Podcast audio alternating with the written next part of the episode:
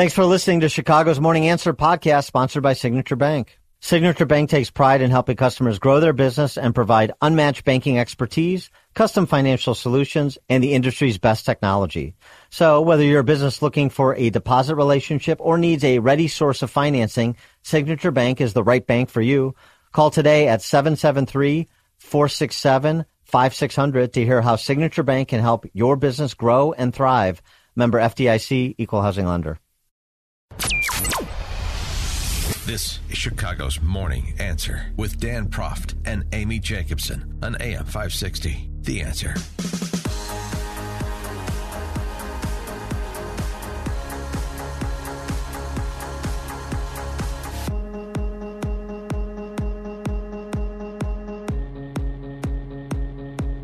All right, good morning.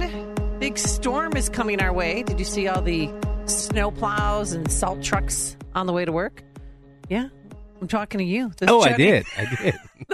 John Anthony filling it today for My mind's Frog. waking up. Come on. I know. You know, I'm not used to being. Did you get a good night's sleep last night? Actually, I did. Good. Yeah, about six hours of sleep. That Yeah. that hasn't happened in I don't know how long. Good for you. Yeah. Six hours is a big hours, deal. Yeah. I'm a five hour person, I'm a four and a half, five. but I hate it. Then I wake up Yeah. and I try so hard to go back to sleep. Yeah. but I can't go back to sleep. So we're glad that you're here. Thank you. Um, we have some audio. I'm, I'm fine, trying. There we go. Look at that. the best in the business is Justin Kosick, and Yes, he has he to is. work with me all the time. Who's coming in, coming in hot? Like I need to get this. I need to get that. But uh, yesterday, uh, people took to task once again President Biden for going to Ukraine instead of going to East Palestine, and today President Trump is heading to East Palestine because you know, sometimes I forget that he's running for president again. Don't don't you? No, I don't. You don't forget? No. Uh, You should have saw my show on Saturday. What happened? I had a bunch of uh, rappers in my show. On my show. Really? Oh, yeah. Are they all supporting Trump? All well except for Bryson Gray. He's who, who, who's he supporting? he's supporting whatever Christian gets in the race. He told me I can't vote for um, anybody because I'm a Christian unless they're a Christian. I was like, yeah, no, I'm going. I'm t- I'm still Team Trump right now. well, who's ever uh, on my team of thank you for your service, but we're moving on Yeah. in 2024. That is what New Hampshire Governor Chris Sununu said uh, on, on air on Bret Baier's Fox News show special report. And I agree because he's now, you know, the name calling, it's getting a little silly. He's calling Ron DeSantis, Ron DeSanctimonious, and then he has a new one. What's the new one? I didn't Ron- see the new oh, one. you didn't see the I know one? the sanct- the I, oh, he debuted a weird nickname for Ron DeSantis. Are you ready for this one? yeah. All right, let me hold on. I got to get to my stuff. oh, it's not in here. Oh, boo hoo. But uh, he's Florida was doing great. This is what he t- tweeted on Truth or put out on Truth Social. Florida was doing great, all in capitals, long before Ron DeSantis got there. Ron DeSantis, S A N C T U S. People are fleeing from New York to Florida and other places because of high taxes and out of control crime, not because of governor. Thank you, President Trump, because he believes he put him in office. DeSanctimonious. Rick Scott did great, and even Charlie Crist had very good numbers. Sunshine and ocean, capital letters, oh, very alluring. That's what he wrote on True Social. Wow. He calls him Meatball Ron too. Part, and He calls Meatball him Ron. Meatball Ron too. Meatball. All right, which you like better? Ron DeSanctimonious, Meatball Ron. 312 642 5600, turnkey.pro answer line 64636. Type in DA, then a quick comment. Because, you know, over yesterday on President's Day, Ugh. he's beating the strum again. Are you ready? Go you want to hear it? Well, maybe for the last time, but here we go. The election was stolen. Kari Lake should be governor of Arizona. But when I watched what happened in Arizona where the machines were all broken. The machines were were broken. A large percentage of those machines were absolutely broken. Kari Lake had lines so long and the people couldn't vote because a big percentage of the machines in Republican areas were broken, okay? What we're going to have to do is we're going to have to fight like hell in that day, those few days of the election, and we're going to have to make sure they're not going to steal this election from us. The Republicans were not well represented, and sometimes when they were in Philadelphia and Detroit, they were literally escorted and thrown out of the rooms. We have to fight that there's a minimum, that there should be none, election fraud. It's the biggest problem we have. Once we're in, we can change it to paper ballots, same day voting, voter ID, and be done. Okay? I I mean, I do like that because I Yeah. can't stand this early voting. Yeah, I me mean, for mayor, the mayor's race, we started three weeks ago. Three weeks ago, early voting. Sheesh. And the longer you have a system in place, the more vulnerable it becomes. I concur. Now, I don't think anybody's going to these polling places because I was at one with the, the mayor when she voted early with her wife. Yeah, I saw that. and nobody was there. I mean, literally, I thought I saw somebody twiddling their thumbs. An election worker, like, because everybody's on their phones because they're bored out of their minds. right. So what are we doing here, people? And that does seem attractive about Trump. I do think that he's going to, you know, try and change that process, but I don't think he has the votes and support to get there. Yeah, he's embracing um, ballot harvesting now, where it's legal. Ballot harvesting. Ballot harvesting? Okay, for explain ballot. Basically, it's it's where people go and pick know- up I know what ballots and Mm-hmm. deliver the ballots um, for people who probably don't even know they're voting. um, like people that are in retirement homes, Retirement who are homes, senile. of course, of course. And if you watched um, a 2,000 Mules, yes, you will see a lot of ballot harvesting. ton of it. And they actually, the one thing that I loved about that movie was they interviewed um, children of parents who are incapacitated Yeah. and said, I, um, I didn't know my mom voted. Yeah, yeah. Where did they get this ballot from my mom? right. And then all those people in the middle of the night stuffing ballots, Stuffing ballots into those Zuckerberg boxes. Did you see they put gloves on after they Oh, got after they got found out? They started putting gloves on. Yeah, and then they're wearing masks. Yeah, yeah, well, you know, not not for the COVID, but to make sure Nothing to they, see here though. to make sure that they weren't identified on that surveillance video. Nothing to see. Here. Uh, 312 642 5600. Let's go to anybody agree with me? I mean, I appreciate President Trump. I'm Yeah. with the New Hampshire governor. Thank you so much. Now let's move on. yeah. Brian in uh, Indiana, Wheatfield, Indiana. Good morning. You're on Chicago's Morning Answer. Hey John, hey Amy. Hey, bud. John, I was going to tell you your uh, your show Saturday was awesome. I I had a great time listening to it. That was a good show. Thank you. I appreciate guys it. and just the, the back and forth. But on, on Trump, it's the the biggest problem is going to be is it's all going to be about Don Donald and getting back and I did this and I did that and it's like man, you know he did a he did do good things, but we need to focus on the country and what we need to do moving forward and not focus on him. It's just it's going to be too much about him. So I agree with uh, what you said, Amy, with whatever that other governor said. So thanks. Okay. Sununu? Sununu. Governor Sununu. I love the name. Thanks, Brian. Yeah, Thanks you for the phone call. Thank- Let's go to Mary Kay in Western Springs. You're on Chicago's Morning Answer. Hi, Mary. John. Hi, Amy. Hey, Mary Kay. It's good. To, hey, um, I um, I want to tell you. Uh, last time I voted, I fixed my family's. You know, I told you we get six of those voter registration cards in the mail at my house. You know, for Uh, I've- me, I've heard that. Katie, Kathleen. Um, well, anyway, I fixed all that, so I only got one this voting season, which makes me feel better, like more secure. But I too, I um, I forgot Trump was running. Aim. I, you know. So do- I know. Isn't Oh, wow. that funny? Well, because we're not really Yeah. there yet until Yeah. somebody else. I know Nikki Haley's now on the race. Tim If I- Scott, maybe. um, Tim Scott might jump in. yeah, too? he might jump in. Two South Carolina. He's doing a tour. He's doing a tour right now. Oh boy. Yeah. Well, so it, All right, Trump, you know, I, I too, it's the repetitiveness of Trump that gets so annoying, and um, you know, like like the last caller said, he did great things, but you know, the the name calling, sanctimonious, and blah Ah. blah blah. We'll It's see, so Amy. juvenile. We'll see at the end. I mean, Uh, grow up. yeah. I mean, he's a great businessman. He's a great I executor. always- but then he resorts back to this, you know, I always said that I said classroom bullying new- with you. You're sanctimonious. he's a New York real estate mogul who, you know, was a rock star, you know, in you know, on the tabloids and everything when he was a younger guy, and he's really he's a enjoying his. marketer. He is. Yeah, he can market Perfect himself like nobody else. Yeah, that's true. I need to do that, Amy. I need to do that for my business. Well, start, you know, Um, wearing a hat. Come up with some catchy Oh, slogan. Yeah, Uh. my my Make America Great hat hat is still hanging on my hat rack. I have you one can too. sort of so, sort of see from my um the sidewalk in front of my house. I kind of turn it forward, turn it back. You know, see if. Yeah, well, you know, I mean, I'm still. I love the guy. He did a great job, but I think it might be time to move on. All right. I- Thanks, Mary I, Kay. I think so. Thanks, We're Amy. get some other Bye-bye. calls on here, and I appreciate it. Uh, Wasn't our life so much easier? it was. when President Trump was in charge. We Yeah. had money in our bank account. Credit card debts were low. Yeah, eggs were a dollar. Eggs were gas. Gas. Yeah. I'll never forget. Gas at one time was what two dollars and ten cents. One time it was a dollar ninety five, but that was Yeah. during the pandemic when all of you people were staying home. Got down to a dollar eighty three down where I was. I, I mean, Yeah. things were great. Oh, just imagine. In and two we short had years. national security. everything. Oil. We had uh, um, um Putin was afraid of Yeah. him. yeah. He would have never invaded Ukraine. No. if Trump was president. Oh, heck no. That's what The balloons wouldn't have been floating over our country. Look at the balloon, Mom. It's so pretty. Oh, let's go to Dennis in Crystal Lake. Hi, Dennis. How are you? Amy. Hey, Jo- hey, John. Uh, uh, you got a great show. Thank you, sir. Amy, you. Why do you listen to a guy named Sununu? and uh, you can't even make up your mind which kid to go see. Oh, Gosh. I know who I would go see. I saw who? I would have traveled.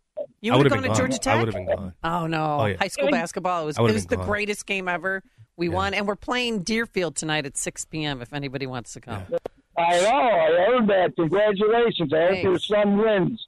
Thanks, and uh, just stick with the guy who got us there and brought us something we hadn't seen in 25 years, which was a war that wasn't started on a president. Wow. That's true. That's, we wouldn't have lost 13 Americans on that No. disastrous No. pullout of Yeah. Afghanistan. Taliban wouldn't be in charge of Afghanistan either. and women would be in Well, good school. luck with the Yeah. kids. Thanks, Dennis. And women would be in school. Yeah. Because no women could go to school now. Yeah.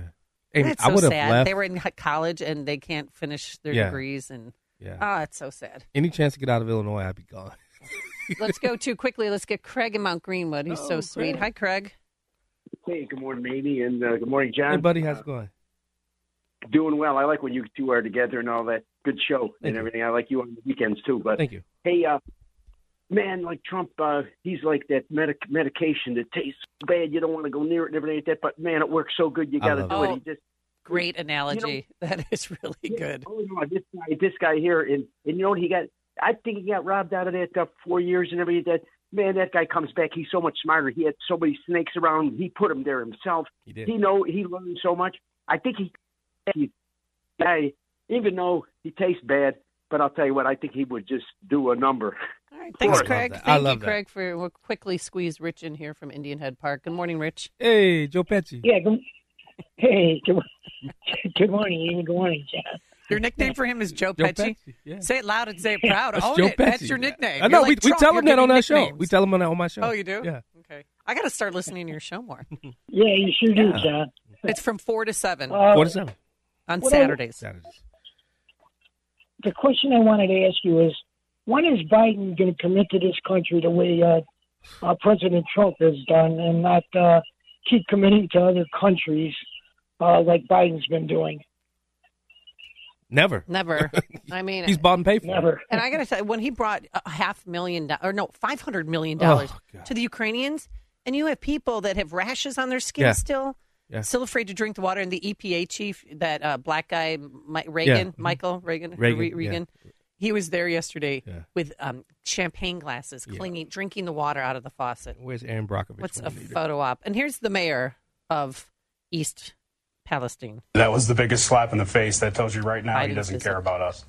So Agreed. Uh, he can send every agency he wants to, but uh, I found that out this morning in one of the briefings that he was in the Ukraine giving millions of dollars away to people over there, not to us, and I'm furious. And we'll talk more about that later on in the show with Stephen Moore. Insane. And, and Mayor Pete's now going to go Yeah. To visit, but I Of think course he is. 18 days later. Oh, thank you. The stories you need to know to start your day. This is Chicago's Morning Answer on AM 560. The Answer. Business owners, now's the time for your business to make the move to a locally owned business bank. Hi, Mike Gallagher here to let you know that you don't have to look far. Signature Bank was founded in Chicago with a simple mission to help companies like yours grow, succeed, and thrive. Their decisions are made locally by a terrific team that knows your name, cares about your business, and invests in your success. That's why Signature Bank is my bank. I'm a customer. As business owners, they knew that local family owned businesses were not getting the help they needed or deserved.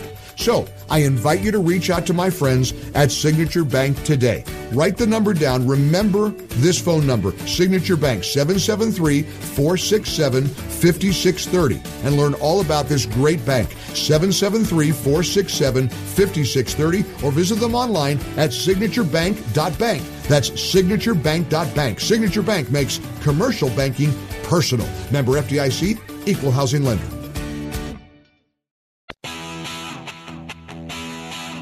If you're looking for the latest news, insight into what it means, and the sharpest opinion, there's only one station in Chicago where you can turn, and it's this one. We're AM 560. The answer. All right. Where's the redemption story? I've been trying to get to this story all week, and uh, I have to tell you. So, Chuy Garcia, I'm sure you're familiar. He was a state rep. Yeah, he's been a yeah. city councilman, or he's been an alderman, excuse me. He's been a state, State rep, Cook County commissioner, congressman, Yeah. and now he's still a congressman, but for some reason he's running for mayor. Oh, he's I out. do not know why. Delia Ramirez took his place or something like that. No, right? no, Chuy Garcia is running for mayor. Right, but he's no Right. longer a congressman. Okay. okay. Yeah, so, yeah. but uh, thank you for that. Uh, All right. So let's let's reset. So, Cheery guys, good morning. Welcome back to the program. Amy here, John Anthony in for Dan Proft. Uh, Chuy Garcia, former alderman, former state rep, former Cook County commissioner, congressman. He is now running for mayor, and people call into question the fact: how can you control crime in the city if you can't control your own son? And I say that because nobody wants to talk about this. I mean, they they briefly did it uh, when Rahm Emanuel was running against Chuy. He was on WTTW with Phil Ponce, and they they brought up this fact that his son is a no- well-known gangbanger with the Two Six Gang, and even Mary Mitchell Yeah. from the Sun Times dubbed him a neighborhood menace. So the last time he was arrested was in April of 2021. Officers responded to shots fired at Marquette Park between two vehicles. Uh, police located the black Tahoe that matched the description, and voila, inside was Samuel Garcia, Chuy's son. And he had on him a 9 millimeter magazine with unknown number of bullets. Another weapon he had on him had a bullet in the chamber. And he did have his FOID card, but he didn't have a concealed carry license. So when it was all said and done, he was arrested and charged with felony aggravated use of a weapon. Well, he goes to court and is in front of Cook County Judge Laura Sullivan, and she dismissed the charges, saying, "quote There was no probable cause." What? Uh huh. And it turns out the Sullivans know the Garcias, and they took care of each other. Conjecture on my part. Oh, God. And he's at other arrests. Yeah, yeah. Too. He was um he was arrested in June 24th, 20 June 24th, 2007. He was accused of aggravated aggravated assault with a gun, knife, or other dangerous weapon. Now, this is when he threw a bat at a police car. You know what he said? Glad that car belonged to a cop. I wish I could have effed it up more. You know, uh, when did when did it become okay for other people, other races to use the N word? Use the N word too. When did it become okay for them to use the N word as well? I I, I don't get it, Amy. I, And he shouted, 2 6 M blank, Yeah. we're going to blank you. And he was holding the hammer, and his other friend threw a bat. Yeah. Off duty police officers. And there's other str- a string of arrests, and he always got out, never spent any time in jail because he's Chuy Garcia's son. But he's not a young kid. So in 2021, he was 37 years old when he did that. Which brings me to this Chuy releases a new video wearing the Rahm Emanuel sweater, sitting in the kitchen, you know, the slow zoom in, talking about how his son almost died because of gangs. I've lost friends and neighbors to gun violence. I nearly lost my son to the gangs. We can't afford to lose one more kid. So I won't stand for a failed mayor so desperate, all she can do is run a false smear campaign against me. You know me. I'm Chuy Garcia. I've walked the walk, fought against corruption, and for real progressive reform. We can tackle crime and invest in opportunity for everyone. Let's build a safer, stronger Chicago together. Did you hear that? I nearly lost my son to the gangs. Yeah. How about saying, I nearly, my son killed people while he was in a gang? Allegedly. But wh- where's the redemption story? Yeah. And I called his PR people and I said, I love a good redemption story. Yeah. You know, like Walter Burnett, the alderman who was Yeah. Oh, yeah. I love. Walter. I, yeah, so do I. Yeah.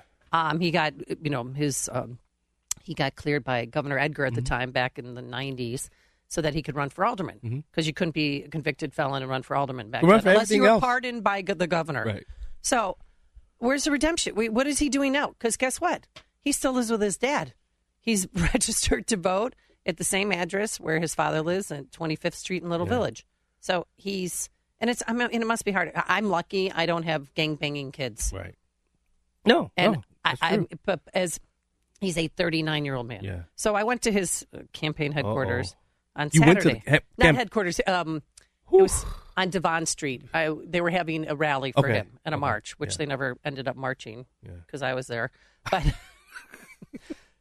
I walked in. I was trying to just ask him about this question. You know, how can people trust you to curb violence when you can't control your own household? Oh, I know my. it's kind of a ballsy question, Woo. but uh, I didn't get far because I was boxed out, pushed.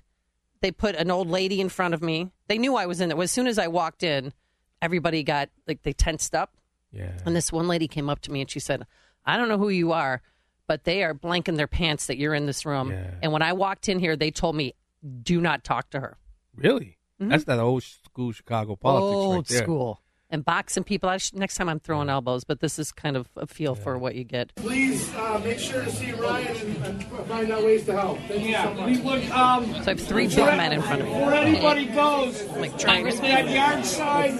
Congressman? Sorry, we don't have time for any questions. We don't We're have going to time. go to another event. We gotta go. Excuse me, ma'am. safety.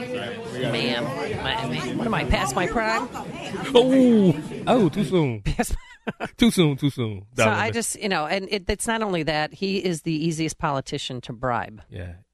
Let's just take you back to the red light camera deal. Oh, here we go. And here, you know, you know who's going to explain it best is Mayor Lightfoot.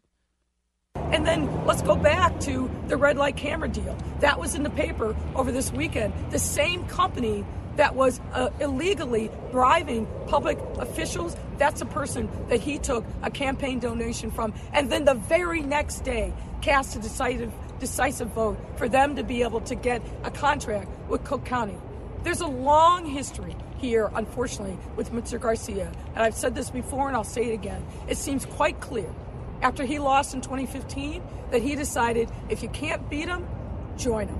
And he tried to make the machine his own. That's made, not made up. It's documented evidence about him and the corrupt pe- people that he has around him and the corrupt relationship that he has uh, embraced with uh, the crypto king, the uh, indicted former speaker, and the disgraced criminal red light camera company.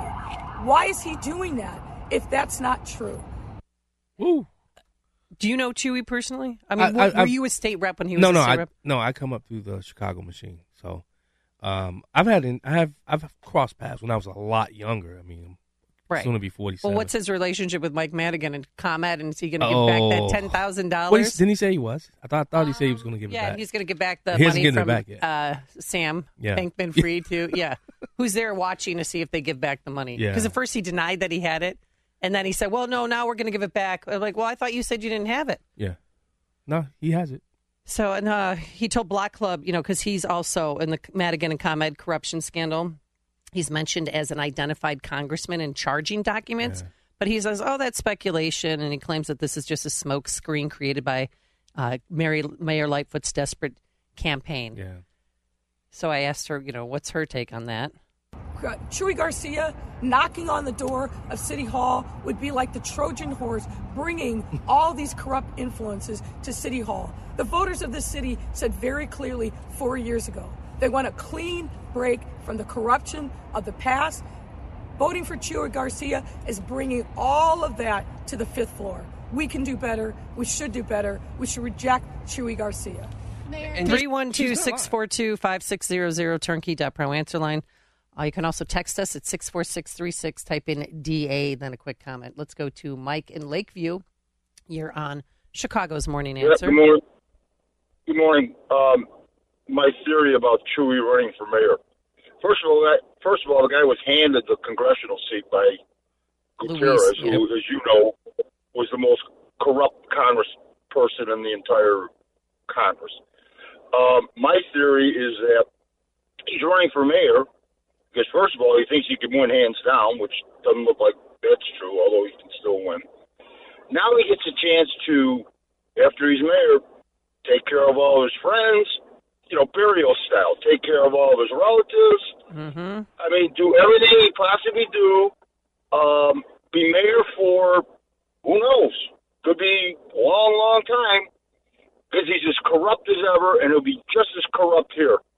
The guy, and, and, and then if he loses for mayor, he just keeps being a congressman. The guy can be a congressman if he lived to be 150 years old in that congressional district because nobody's going to touch him. So that's my comment. All right, thanks, Mike.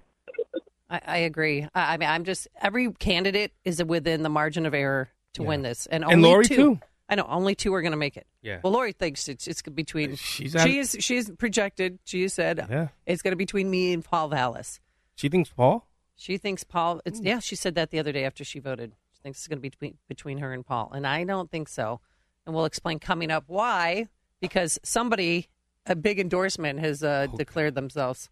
It's like a hot, steaming cup of information to start your day. It's Chicago's Morning Answer on AM 560. The Answer. All right, Amy Jacobson here. John Anthony. Well, hello there. Hello, hello. So something happened over the weekend. They were in, gosh, we're overseas at some summit, and Andrea Mitchell sat down with Vice President Kamala Harris, and you know, any chance that they can to bash a leading Republican, mm-hmm. Ron DeSantis, they'll take. Yeah. But how this question was even asked, I feel like NBC owes, an, owes the, the world an apology. All right, listen to what happened.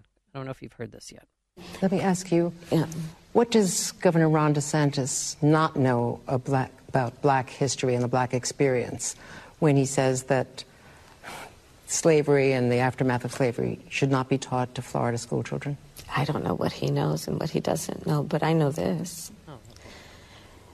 Any push to censor America's teachers and tell them what they should be teaching in the best interest of our children in in partnership with the parents of America is, I think, um, wrong-headed. The people who know our children best are their parents and their teachers in terms of the time they spend and the investment they've placed in the brains and capacity of our children who are our nation's future. And it should not be some politician saying what should be taught in our classrooms. Where did he say that? 312 642 5600 turnkey.pro. Answer line 64636. Type in DA. Then a quick comment. When did who say what? Ron DeSantis. Look, we we talk we tackled this on my show for a couple of weeks, right? Um, he never said that. The queer theory, the um, CRT, um, that's what he's going after. Well, I so, mean, all right, so there was this AP Black History Right. college course, and in the curriculum, uh, it did cover slavery. Yeah. What our normal history classes I've, in I've America. learned I've learned about slavery. Oh, you're up. black. Wait, I'm black. Yeah. Oh, John Anthony half. is black. Ish. Ish. No, you're black, and you learned about slavery growing up. Yes, I remember being taught about slavery when I was in high school. Mr. Fisher. we had to watch Roots. Really? Yeah, No, I, we- I love that. I we had an. Afro Afrocentric uh, history teacher, Mr. Fisher, Mhm. and he would make sure. That's how I found out about St. Q, one of the biggest slave traders uh, in Africa. You know, I I learned that in high school. So to say that this stuff isn't being taught, no. What he doesn't want being taught is because you're white, you're the enemy, you're evil. That's what he doesn't want to be taught. Why would why would why should we sub- subjugate our kids to that? Subject our kids to that? Why? Right.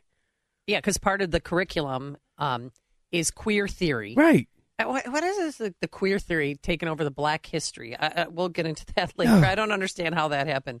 But um, it's that, and it's CRT Yeah. and it's queer theory that they put into the curriculum for that AP Black History. Right. So, of course, he's going to reject it. They knew that. Of course. When they authored the curriculum Yes. for that class. Yes. They're just poking the bear. You know, they just need a reason to be angry at somebody Yeah. and spew out lies. But the fact that NBC did this is pretty unbelievable that they let this question even be asked. Right. I mean, Andrea Mitchell, she can ask it, but then you normally have a line producer Mhm. and then a producer and then an EP and then a GM Right. that all look at the interview, especially if you're interviewing the vice president, and every single level they let that Yeah. slide Yeah, it would have been cut out. to promote their agenda. But I call these the setup bills. I remember in Springfield that you you would all Mike Madigan was genius at this. What's the setup? Setup bills. He'll cre- he'll create these bills that he knew would make us Republicans look bad, and so he'll put a vote on it, but it never would pass. But now they have us on record saying that we voted against something, especially property tax bill, something like that. Can you remember anything besides property tax? Um, Like the setup bill? uh, the Barack Obama Presidential Library, things like that. You know, the uh, reparations, have reparations committees and things like that to make Republicans. Because I actually got pulled out of the reparations committee because I said I'm not voting for it. And I they, said- they were pro- they what- pulled me out of the committee. They assumed that since you're black, you would. I vote would, I would vote for it. No, I said no. I'm not voting for this. Oh, best interest. You know, and and I got pulled out of the committee, and somebody else got put placed in the committee, and I'm like, I'm not voting for this.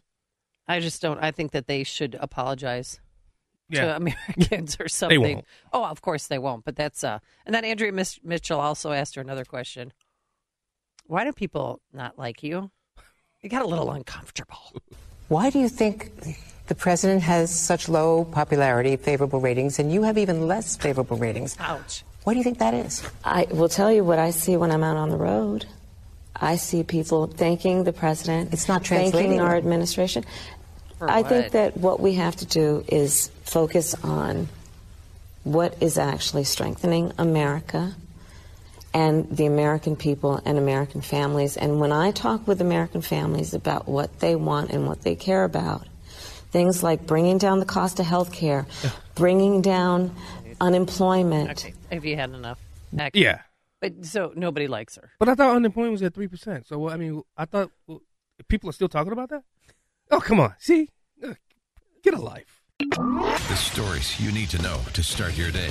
This is Chicago's Morning Answer on AM 560. The Answer. Hey, business owners, is your business and money in good hands? Does your bank invest in your success? Hi, Mike Gallagher here, letting you know that when you need a relationship bank, Signature Bank makes commercial banking personal. I love these guys. Not only do they have expansive industry experience, a strong financial track record, but they're also highly capitalized for strategic growth. That's so important. That's why Signature Bank is my bank. They know what it means to grow a business by designing solutions that are right for you and only you. These are real people. They're ready to help. So reach out to my friends at Signature Bank. Make the call today. 773 467 5630. 773 467 5630 or visit them online at signaturebank.bank. That's signaturebank.bank. Your business could be Signature Bank's next success story.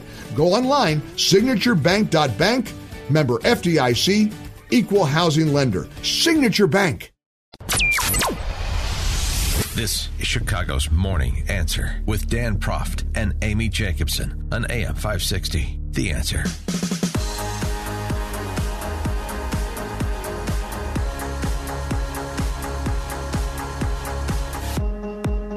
Good Wednesday morning. Amy Jacobson here. John Anthony in Hey, for hey. Dan Proft. Thanks so much for coming in. Thanks for having me. Did you see all the snow plows Yes, getting in position this Yeah, morning? I did. Yeah, so. It was hard. To, it was hard to leave today. You know, I'm a grandfather now. Oh, you congratulations. Yeah. August John. What's his name? August John. Oh, good. Yeah. You're going to have to show me baby pictures. I will. I will. He's amazing too. Oh, oh. good. Oh. Oh. I see the twinkle in your eyes. Yeah, back. yeah. Oh, yeah. Oh, good for you. All right. So yesterday in the afternoon, reporters were summoned to City Hall. Um, Mayor Lightfoot wanted to respond to accusations from Illinois State Comptroller Susana Mendoza, who, by the way, ran for mayor last time around. She was one of the 17,000 candidates running in, We got uh, 20,000 in the now, right? mayoral race. So she's accusing Mayor Lightfoot of uh, failing Chicago police officers who contracted COVID while on the job and were forced to end their careers due to complications from the illness. Yeah.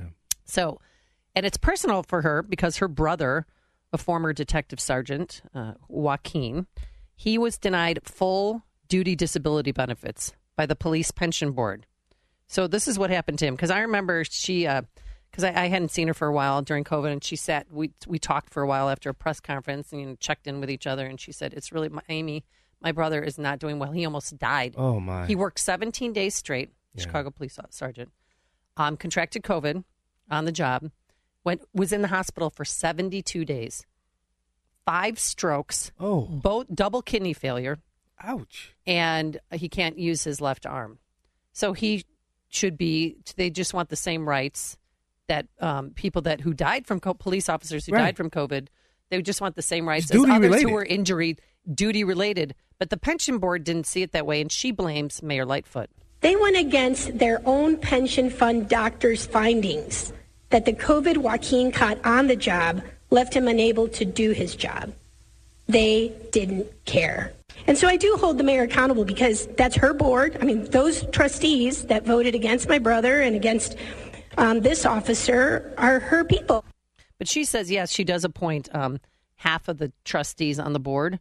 But she said she didn't even know about Susana Mendoza's brother, which is a lie because Susana Mendoza told her about it a year ago. But she said she she appoints them and they have to hold, uphold the law. In my administration, we simply don't play politics with the pension code. And we don't play politics with the law. It's not lost on me that this is um, a press conference in City Hall a week before uh, the election. You can draw your own conclusions. Do you think the mayor is that vindictive though? 312 642 5600 turnkey.pro. Answer line 64636. Type in DA, then a quick comment. Um, I got to side with the mayor on this one. Yeah. I think that, you know, she's a law and order type of person. Yeah. Wink, wink, nod, nod. But there's other officers. There's 18 officers, and one was uh, a female officer. She was in a wheelchair on oxygen. She also has long haul COVID. Right. and um, she, you know she needs her full disability. So what they're giving them is half of their salary and no health care. Wait, Can you believe that? No health care. So we're turning our backs on Chicago police officers. But if they got injured on the job, they would have.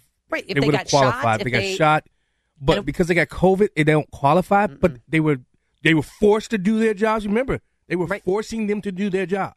and they didn't even have time time off. Wow, seventeen straight Here's days this of working. Yep. Here's this police officer. We're taking away your duty disability. It was ju- it felt like it was just ripped right out of my chest. That's all I knew was my work. And Paul Vallas. I can't even say his name. Oh. oh, Ooh, wait, wait, wait, what? Ooh, Paul that's your guy. Paul Va- Paul Vallas. Oh. If he gets in office, gets to the fifth floor, he's going to change this system right away. If it's a bureaucratic blunder, correct it. If it's by intent, shame on you. I'd love to hear from police officers. 312 642 5600 turnkey.pro answer line. You can also text us at 64636, then DA.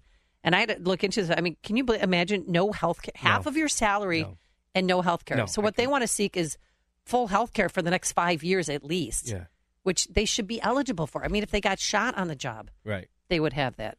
Here's Susana Mendoza. And so she can't say with one face that you support the men and women in uniform, our uh, first responders, and then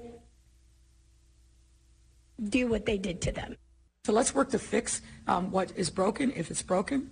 But the leveling of accusations on people for following the law um, is simply unnecessary, unfair, and false. I think I got to side with Mendoza. Okay, why? I do because because And I see on I- duty, Mm-hmm. um, they went against the findings of their own doctors. Come on, you went against the finding of your own doctors that said that they should receive these benefits. I think I got to go with Mendoza. And her brother lives with her. Yeah. That he lives in the basement. Like she, she is taking care of her. Right. She's his her sole provider, and it's expensive. I mean, we, she has to take him. He has to go to dialysis every day. Wow. And they took away his health care. Wow. And and the other Just admit that 17 it's wrong. And so those other eighteen other their cases are pending before the pension board. But that's why she called this press conference, and she says it's not political. Honestly, no, no, no. Wait, I have my notes here because I talked to her people. Said it's not political because she is now presenting a bill in Springfield. Excuse me. Um, uh, hold on one second. She's filed a bill in Springfield to change the law. And she says the timing had nothing to do with the election because the bill deadline was last Friday. Oh, so it didn't even see uh, committee. No, it just yet. stayed in But- rules committee. Mhm. Did you get the bill number? I did not. Oh, I know. Oh, Yeah, bill numbers. Oh, so sexy. Yeah. Anytime you bring up bill numbers, HB what? What do you Yeah. got for me? 312 642 5600. Let's go to Frank in St. Charles. You're on Chicago's Morning Answer. Hey, good morning. These cops with the COVID problem, uh, the Joaquin you're talking about, how many of these were the belligerent type that wouldn't get vaccinated, and does that figure into it? No, all? this was no, no, no. The, the- please don't. She, she, this happened before a vaccine came out, and all the 18 police officers who have long haul COVID, the vaccines were not available for any of their cases. Right. So don't do that. And they were forced out on the street, and so were firefighters, EMT, Nurses, and even doctors. EMT were sick. I mean, they would be around somebody who had COVID, and it didn't matter. Right. Like uh, school teachers or children would be around somebody who had COVID. We shut the program down, Right. shut down football for 10 days. Right. They were around somebody with COVID, go back to work. Wow. That's what Mayor Lightfoot did. Wow. So that's what Susana Mendoza is maintaining is that she doesn't care about police officers. Thanks, Frank, for the phone call. Let's go to Jim on the north side. You're on Chicago's Morning Answer. Good morning. So very strange things happen in Chicago Police Pension Board. Right now, there is a group on Facebook uh, trying to agitate for a forensic audit of just what they do and how they do it. But all they do is get stonewalled. This particular group has raised several thousand dollars to fund this audit, but they keep on getting stonewalled and getting no answers to public information requests. Very strange. Hmm. All right. Thanks, Jim. Wow. Appreciate the phone call. Also, what happened yesterday, and I don't know if this is going to be a game changer or not. Anjanette Young. Yeah. Remember Anjanette Young? Yeah, I remember. Do you want to tell us the story of uh, Anjanette? She was the what the the raid. They raided her house. It was the wrong house. It was the wrong house. Yeah, and then she was. Was she, wasn't she like? She was naked. So she was Yeah. in the shower at the time, and Yeah. they came in, guns a blazing. You know, had all the gear on, and she was crying, and she's just was begging Yeah. for a blanket because she was naked, and she's a Yeah. law-abiding citizen. And they have the body cam video. I mean, it went on for min- like 20, 30 minutes Right. before. And you know who was there that gave her a blanket? Who that? Ella French. Really? Who later died. Oh. Yeah, because when she died, Anjanette Young reached out to her family and said she was the only one who showed kindness and compassion. That should have been the first thing they during did. that raid. So, um, yeah, she came out and she's supporting. Guess who? Yeah, Brandon. Brandon Johnson, and here's why. Brandon Johnson is someone that I believe um, believe in because he supports the things that matter to me. He supports the things that matter to the black and brown community. As it relates to police accountability, policy change, mental health services in the community. He is committed to making sure that the trauma that I endured by the hands of the City of Chicago Police Department never happens to another person in the City of Chicago. Mayor Lightfoot is mistaken when she states that this current race is between her and Paul Vallas. That is not true. We need someone who is not afraid to make changes to the police department, someone who looks like me and understands the need of our community. Do you think that's going to be a game changer? I mean, No. because the Young case is one of the worst, well, it's the worst handled issue by Mayor Lightfoot, and she ripped people for asking questions about it. Remember, and then she gave Yeah. us false accounts of what happened before apologizing because then the body cam video came out, and they settled with her, and you know, she just said that she simply forgot key details Yeah. and that she wasn't lying. I, I could never vote for it. I'm, that's why I'm glad I don't live in Chicago. I could never vote for If you like did live in Chicago, who would you vote for? who would be your top two? Oh. Or who do you think? Or first of all, who would you vote for? And then who do you think would be will be the I'd write two? myself in. You'd write. I'd yourself- write myself in. I'm. I'm. You say that with such desperation. Yeah, I mean voice. because I mean, Amy, I, I think when when you look at Chicagoans, they're not serious about changing their Uh, dilemma. They, I, I don't. I don't. I, really I think, think so. Paul Vallas and Willie Wilson yeah, are serious about change. They're probably the two closest, but yeah, I we talked about this on my show too uh, two weeks ago. Uh, it would probably I don't know Paul, uh, maybe Willie, but I, I, I did Paul break your heart the other day? Yeah, he really did. When he sent out did. that press release He denouncing, He did. calling Ron, Ron DeSantis, the governor, a right wing extremist. Yeah, he did. He did. I mean, How many reopen Illinois get kids back to school rallies do we all do together? a lot of them. Yeah, Yeah, We were- you and yeah. I both, and Paul, and Paul. Yeah. Yeah, I agree. No, and and and to, to say those disparaging things about DeSantis, that's not who DeSantis is. He's not a racist. You know, I, when you start going towards that, I mean, you you you you're, you're putting yourself back to the left, and I, and I, I just didn't agree with it. And the same group that endorsed him. This is Chicago's Morning Answer. Your show keeps me alive during the week. There's nobody I'd rather listen to between 5 and 9 in the morning than you guys. On AM 560, The Answer.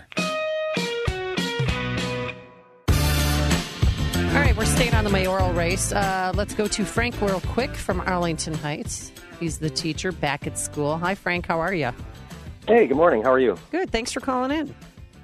Well, I do read a lot of books on U.S. politicians, and um, I heard that last clip from that voter who talked about how she believed in Brandon Johnson and blah, blah, blah, blah, blah. It's really amazing after all the lies were told by all these politicians that anybody can actually believe in any of these politicians. I mean, they're just opportunists. It's really just disheartening. I don't think it matters at all, really, who wins the mayoral race. Is Chicago going to get any better? Nope. Well, I think it uh, will be with Paul Vallas. I mean, Frank, if you lived in Chicago, who would you vote for? Um, I don't know. I really don't. I, I, I- people I- are that I- I disinterested, come on. Yeah. I mean, you know, like uh, Richard Pryor and Brewster's Millions. I mean, he said, you know, when he ran in that mayoral race, I can't say his comment on right. on the No, radio, but you know, don't. you know what I'm talking about. Yes. And uh, you know, that's kind of the way I think about it. All so, right. you know, I I wouldn't vote for any of them. I'd probably not even vote. I mean, it sounds horrible. I mean, I don't know. I would vote. Is there is there a Republican Nope. candidate? Nope. No, but I mean, the I mean, I closest thing might be Paul Vallas. Well, he's for school choice, and same with Willie Wilson. They want That's school what I do love about Paul Vallas. Yeah, Good choice. and that he is going to you know, beef up the police department. There's no there's no you know Republican. I mean, there used to be back when I was a kid. There was. You know, Harold Washington ran against Epton, and there was a Republican. You know, so there was a Republican there. Now you have basically the the races now, February 28th. So that's really when I'd have to vote. So I'd I'd do what you would do, John Anthony. I'd write myself in. I'd write somebody in. That's what I would do. I don't know if I would vote for any of these guys. All but right. Vallas really exposed himself with that DeSantis comment. He really did. I know. So I, I'm still recovering. It's like a family member that embarrasses the family, Yeah. but you still love them. But you, You know just how- you need some time away to process the pain. You know how much I'm interested in the Chicago race? How I haven't talked about it on my show. You haven't even talked about it. You know, uh, Valon brought what it up. happens in Chicago bleeds into the suburbs eventually. That's what Chicago believes. I don't. Okay. I don't. I, I you know, I mean, what's happening in, in the world away from Chicago? There's a lot of great, interesting things happening. Chicago's not when when most Chicagoans get ready for change, they'll they'll get a person that'll actually change Chicago. They're not ready for it yet, as a whole, because because because I'm know, a Chicagoan. I'm I'm ready for it. but the culture has taken over Chicago politics.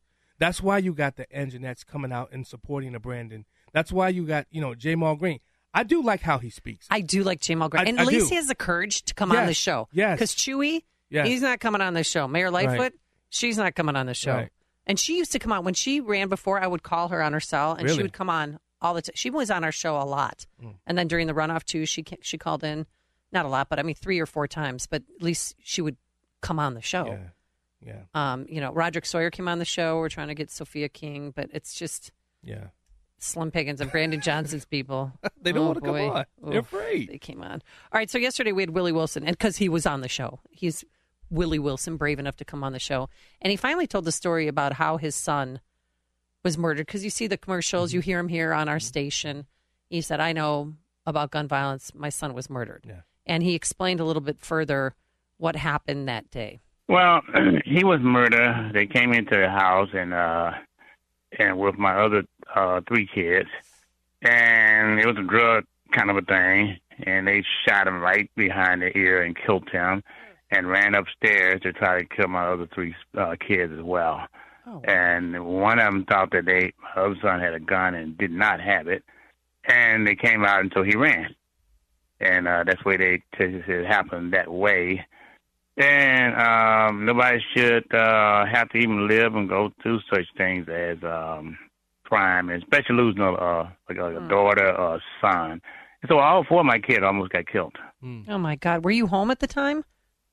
No, no, no. I was not home. Um, uh, I acted. Um, I, I got a call because uh, you know we we had a call, and I knew the phone was ringing off the different than everything else. So we was able to get over there, and uh, you know, um, police was there, and uh, they, you know they couldn't move the body, and it was on the floor. It must stayed there for about five or six hours, and and so it was. It is it's, it's something that nobody ever want to go through.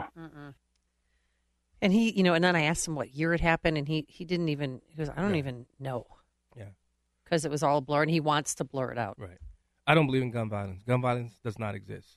An inanimate object cannot kill.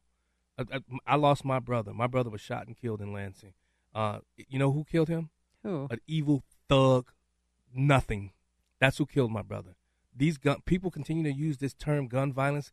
No, it's it's gangs. It's idiots out there who, who have no clue about guns, and it, and it's these politicians and media that's pushing this narrative. What happened? What was the circumstances surrounding your brother's Um, murder? Well, I'm, we're still trying to figure that out. Oh, they you- caught they- him. They caught him. They finally caught him. There's, there's a trial. Was he going on. shot in his car? He- was yeah, he he was driving away. Yeah, it was a robbery, botched robbery, from what I understand. For now, it was a botched robbery. They shot him. Um, he got shot in the back. Went through the bullet. Bullet went through the trunk, hit him in the back, Oh, and killed him. I'm so sorry. How long ago was that? Um, November of uh, 2018, I believe. Okay, but they did catch the guy. They finally caught him. Yeah, I mean, was- did you go to the court hearing? Did you just Uh, want no, to? I, I, I can't. No, I, I couldn't. Actually, I would want to see it because you would attack him. Yeah. Oh, I'm so sorry to hear. What was his name? Who, what- my brother? Yeah. Terrence. Terrence Welch. Okay. Yeah. Yeah, he's gone. So I lost my brother and my son. So that's in and with a span of two years. Oh my god. Yeah, a year actually, two years. Yeah, two years. The stories you need to know to start your day. This is Chicago's Morning Answer on AM 560. The Answer. America First with Sebastian Gorka today at 3, right before Sean Thompson at 4 on AM 560. The Answer.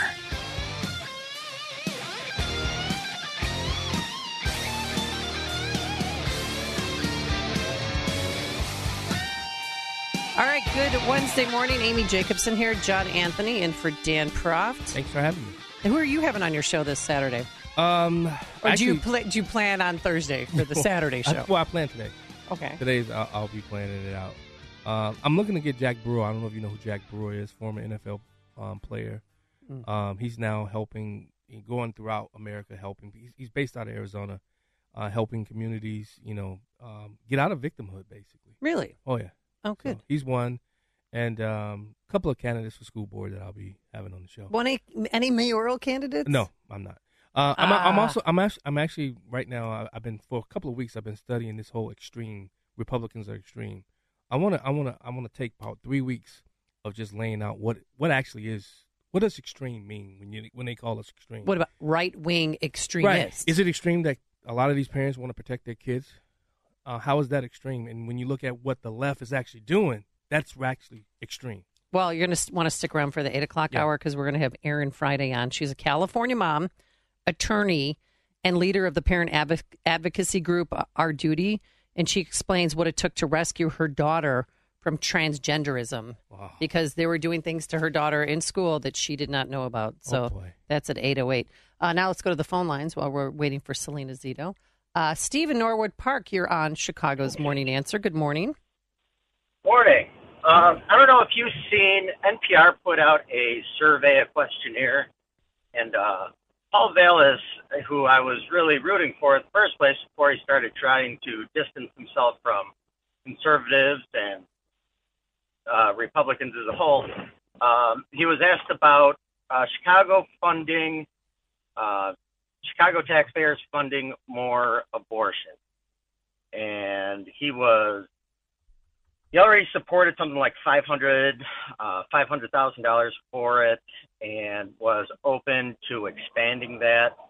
Uh, I just, I, I, outside of, I mean, outside of that, he, you know, outside the last month or two, I, uh, he was, he was definitely my front runner, but I, I just can't, just can't support him anymore. I think uh, Willie, Willie pretty much was uh, checking all the boxes, and I think he's got to be, at least as far as I'm concerned, uh, uh, my my pick now.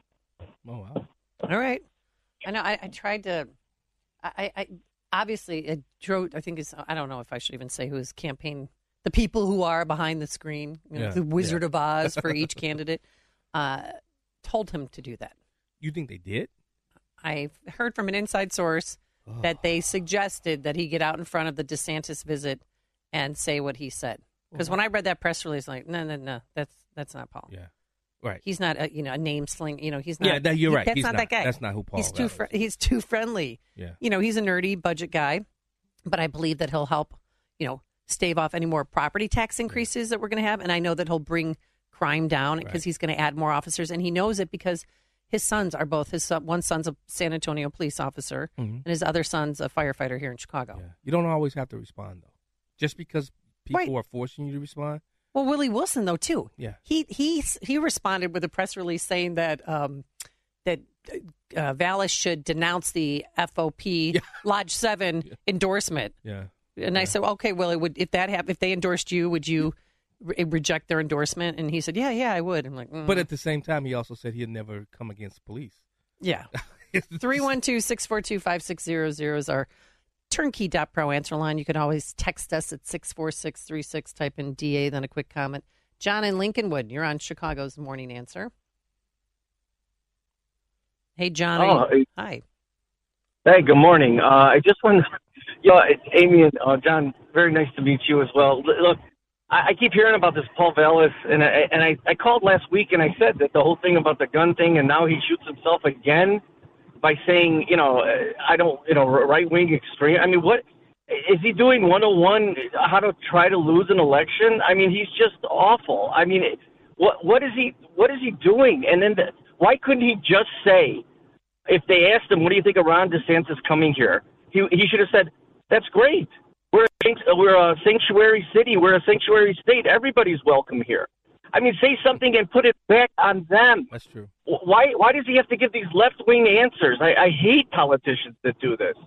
And That's I think fact. Willie would, would but, but I think Willie would be your best choice. I don't agree with everything with that he's doing, but at least he's a businessman and I think the only way you're going to clean up Chicago is to have a businessman or woman or just have them in there and clean up. Get these long-term people out.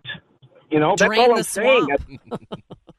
I mean, well, that's- no, I'm, I mean, I don't know how you keep defending him. I'm like, I know he's your friend in the schools, but you don't think Willie would keep the schools open? You don't think Willie would do all this? No, Willie I would mean, have school choice, and Willie would close low performing schools that have zero attendance. I mean, close to zero attendance. Yeah. A lot of these schools are open love- that have nobody lo- in there. I would love for you guys to have Paul uh, on again. I know it's getting late, but I'd love for him, him to just defend what he said. I'm like, how could you possibly say this? I mean, with, so when he, if he's mayor, he's not going to allow all these other uh, governors or whoever to come in. He's just as bad as all the everyone that's in there I texted him freedom of freedom of movement. Anybody can. Thanks, John, for the phone call because you, you, you denounce his visit. Just stay out of it. Yeah, I wouldn't have said. I, I wouldn't. Have, I wouldn't have made that type of comment I, I- at all. But I, mean, still have to support him. Yeah. He's like the family member that embarrassed the family. So, uh, Ron on the South Side, you are on Chicago's Morning Answer. Good morning.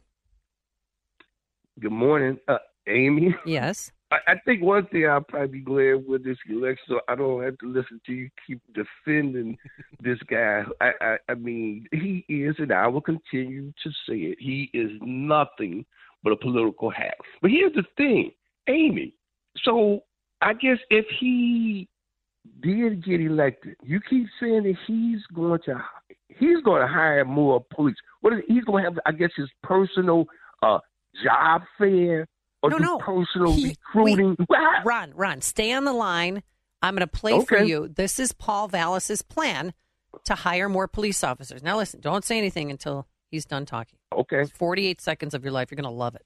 Well, first of all, how do you improve the numbers? Two things. First of all, you recruit on military bases. I'm not suggesting the city is not doing that, but obviously that you get real diversity when you recruit directly from the military. Second, to you take all the ROTC programs in the military high school, seven of which I opened in Chicago. 10,000 kids are in ROTC, 86% are black and or Latino, and 46% are women, and you create a pipeline. I'm actually opening my 12th military and first responder academy actually in Little Rock. It's a not-for-profit, and eight, 800 kids, they're all connected with police, fire, EMT, EMS. You can literally create a pipeline so that the next generation, the next generation of not only police officers, but firefighters, EMTs, avionics, uh, nursing, can actually come from the community. So this provides a potential pipeline. Okay, Ron, that's a plan. Going to these high schools that he created with ROTC programs, 10,000 students are there, and convince them or encourage them to join the police department. What do you think? Do you like the idea? Because I do. You know what? Okay, I like the idea. I know that that will be a process. So, Amy, I'll give you credit for this one, but he's, he's still a political hack. that was good, Jay. Love Amy. wait, wait, Ron. Amy. Ron, who are you Yep. going to vote for? Who are you casting your vote for? You know what? I think I'm gonna have to go. With, I think I'm about to go with Willie. Y'all, but let's be honest. This is a terrible situation we in with this I agree. I totally agree with You guys, okay. You all have a wonderful day. You, Love the show. I totally Thanks, agree with Rod. Ron. Ron. Ron is caller today. I totally agree with him. I, I, nobody wants to vote for Vallas anymore. Gee, I wonder why. Yeah. You're listening to Chicago's Morning Answer with Dan Proft and Amy Jacobson on AM 560. The Answer.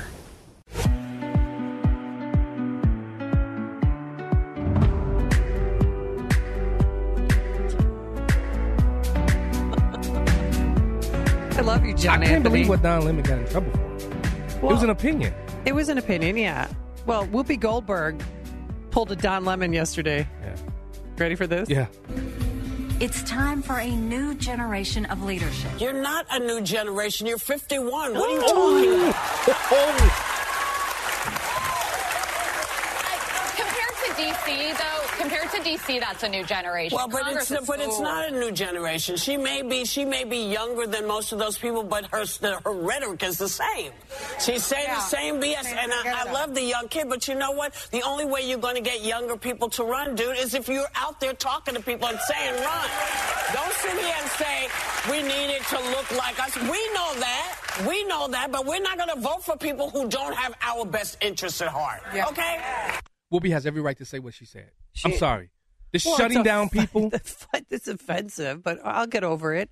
God. No, we live in, a, in America now where nobody has a right to say something if the left doesn't agree with it. uh, only the left has the right to say whatever the heck they want to say.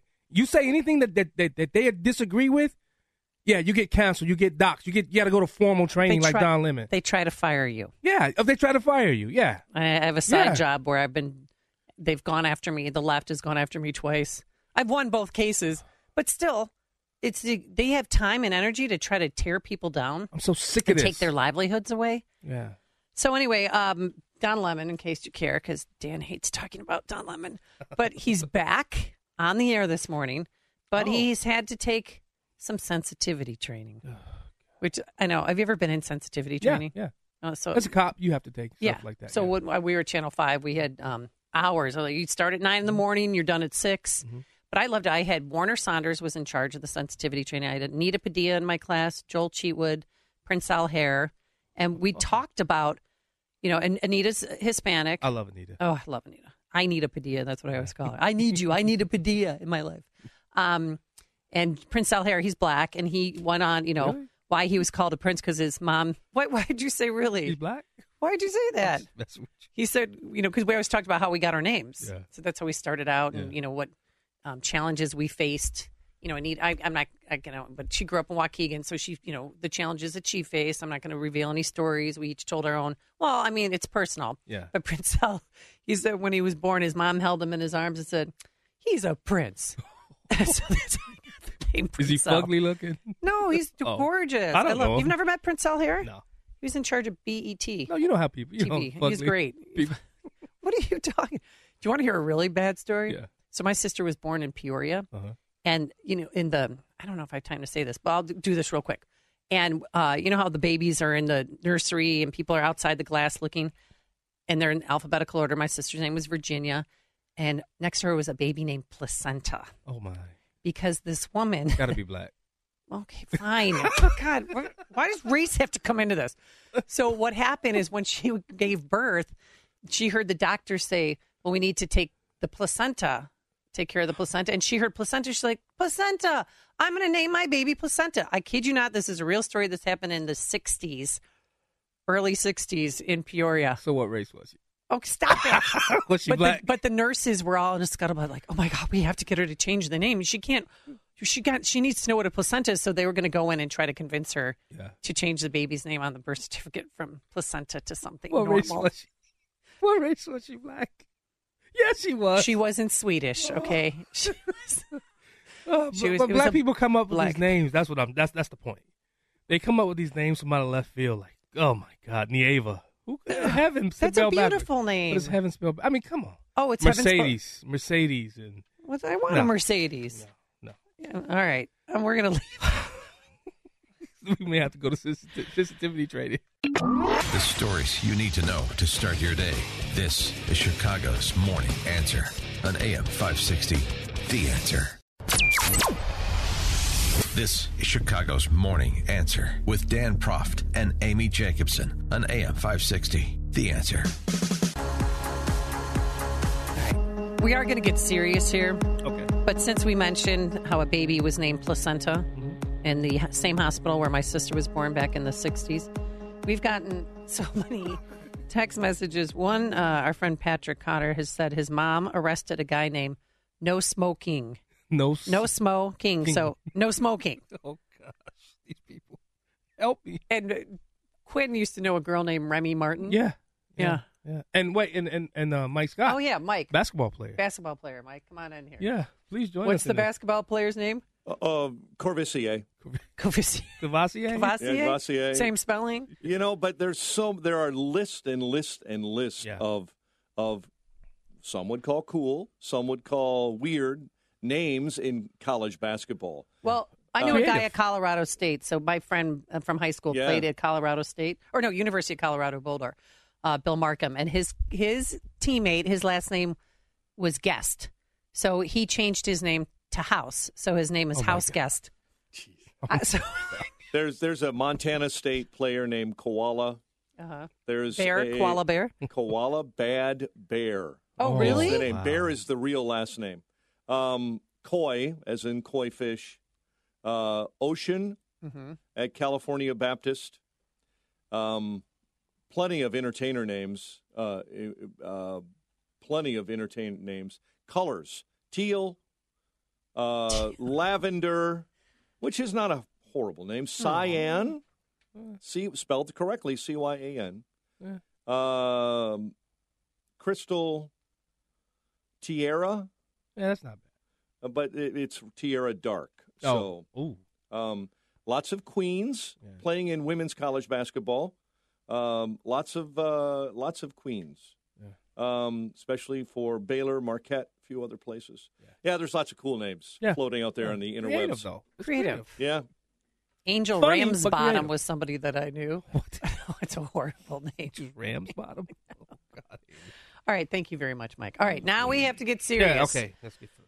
We try to have fun and bring levity to the program when we can, but uh, the numbers are in, folks, from the CDC, the 2021 suicide rates, and uh, they're not looking good. They're up between five to six percent from what they used to be, and of course, you know, I'm COVID lockdown person, believing that that's the reason for all of the mental health mm-hmm. issues that kids have right now. 37% of high school girls have thought about or have tried to commit Wow. suicide. Wow. 14% of high school boys have thought about or have tried to commit suicide. So, with more on that, we welcome to the program Cara Levinson. She's chair and executive board of the American Foundation for Suicide Prevention and the Illinois chapter. Good morning. How are you? Good morning. Good morning. Very well, thanks. So, can you break you down these? us. Yeah, break down these numbers and just you know tell us what's going on.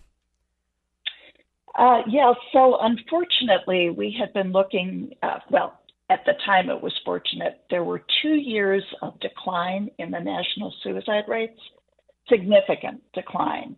Um, and unfortunately, from 2020, which was the second year of a decline, where we had 45,979 suicides, it rose. Um, for, uh, it's a 4% increase in 2021 to 48,183. And of course, that's a statistically significant increase. The um, some of the interesting or and sad facts were there's a significant increase among blacks, particularly black youth. Um, there were increases, the, the highest rates, and historically they're always the highest rates, were among non Hispanic American Indians or Alaskan Native people. And from 2018 to 2021, it jumped 26% among that population. And uh, the only group that really experienced a decrease was among non Hispanic whites. Um, but uh, that's hardly something to take joy in because the numbers across the board are pretty um, disappointing, I guess I would say. Not unexpected, but surely disappointing. And it only goes to show that, you know, how important mental health is uh, as a public health issue, and we need to be addressing it more than ever. Well, how do you think pub, uh, COVID lockdowns and locking kids out of government schools and canceling their sports, canceling prom and homecoming and all that, how do you think that affected the suicide rate? It's difficult to point to any one um, factor.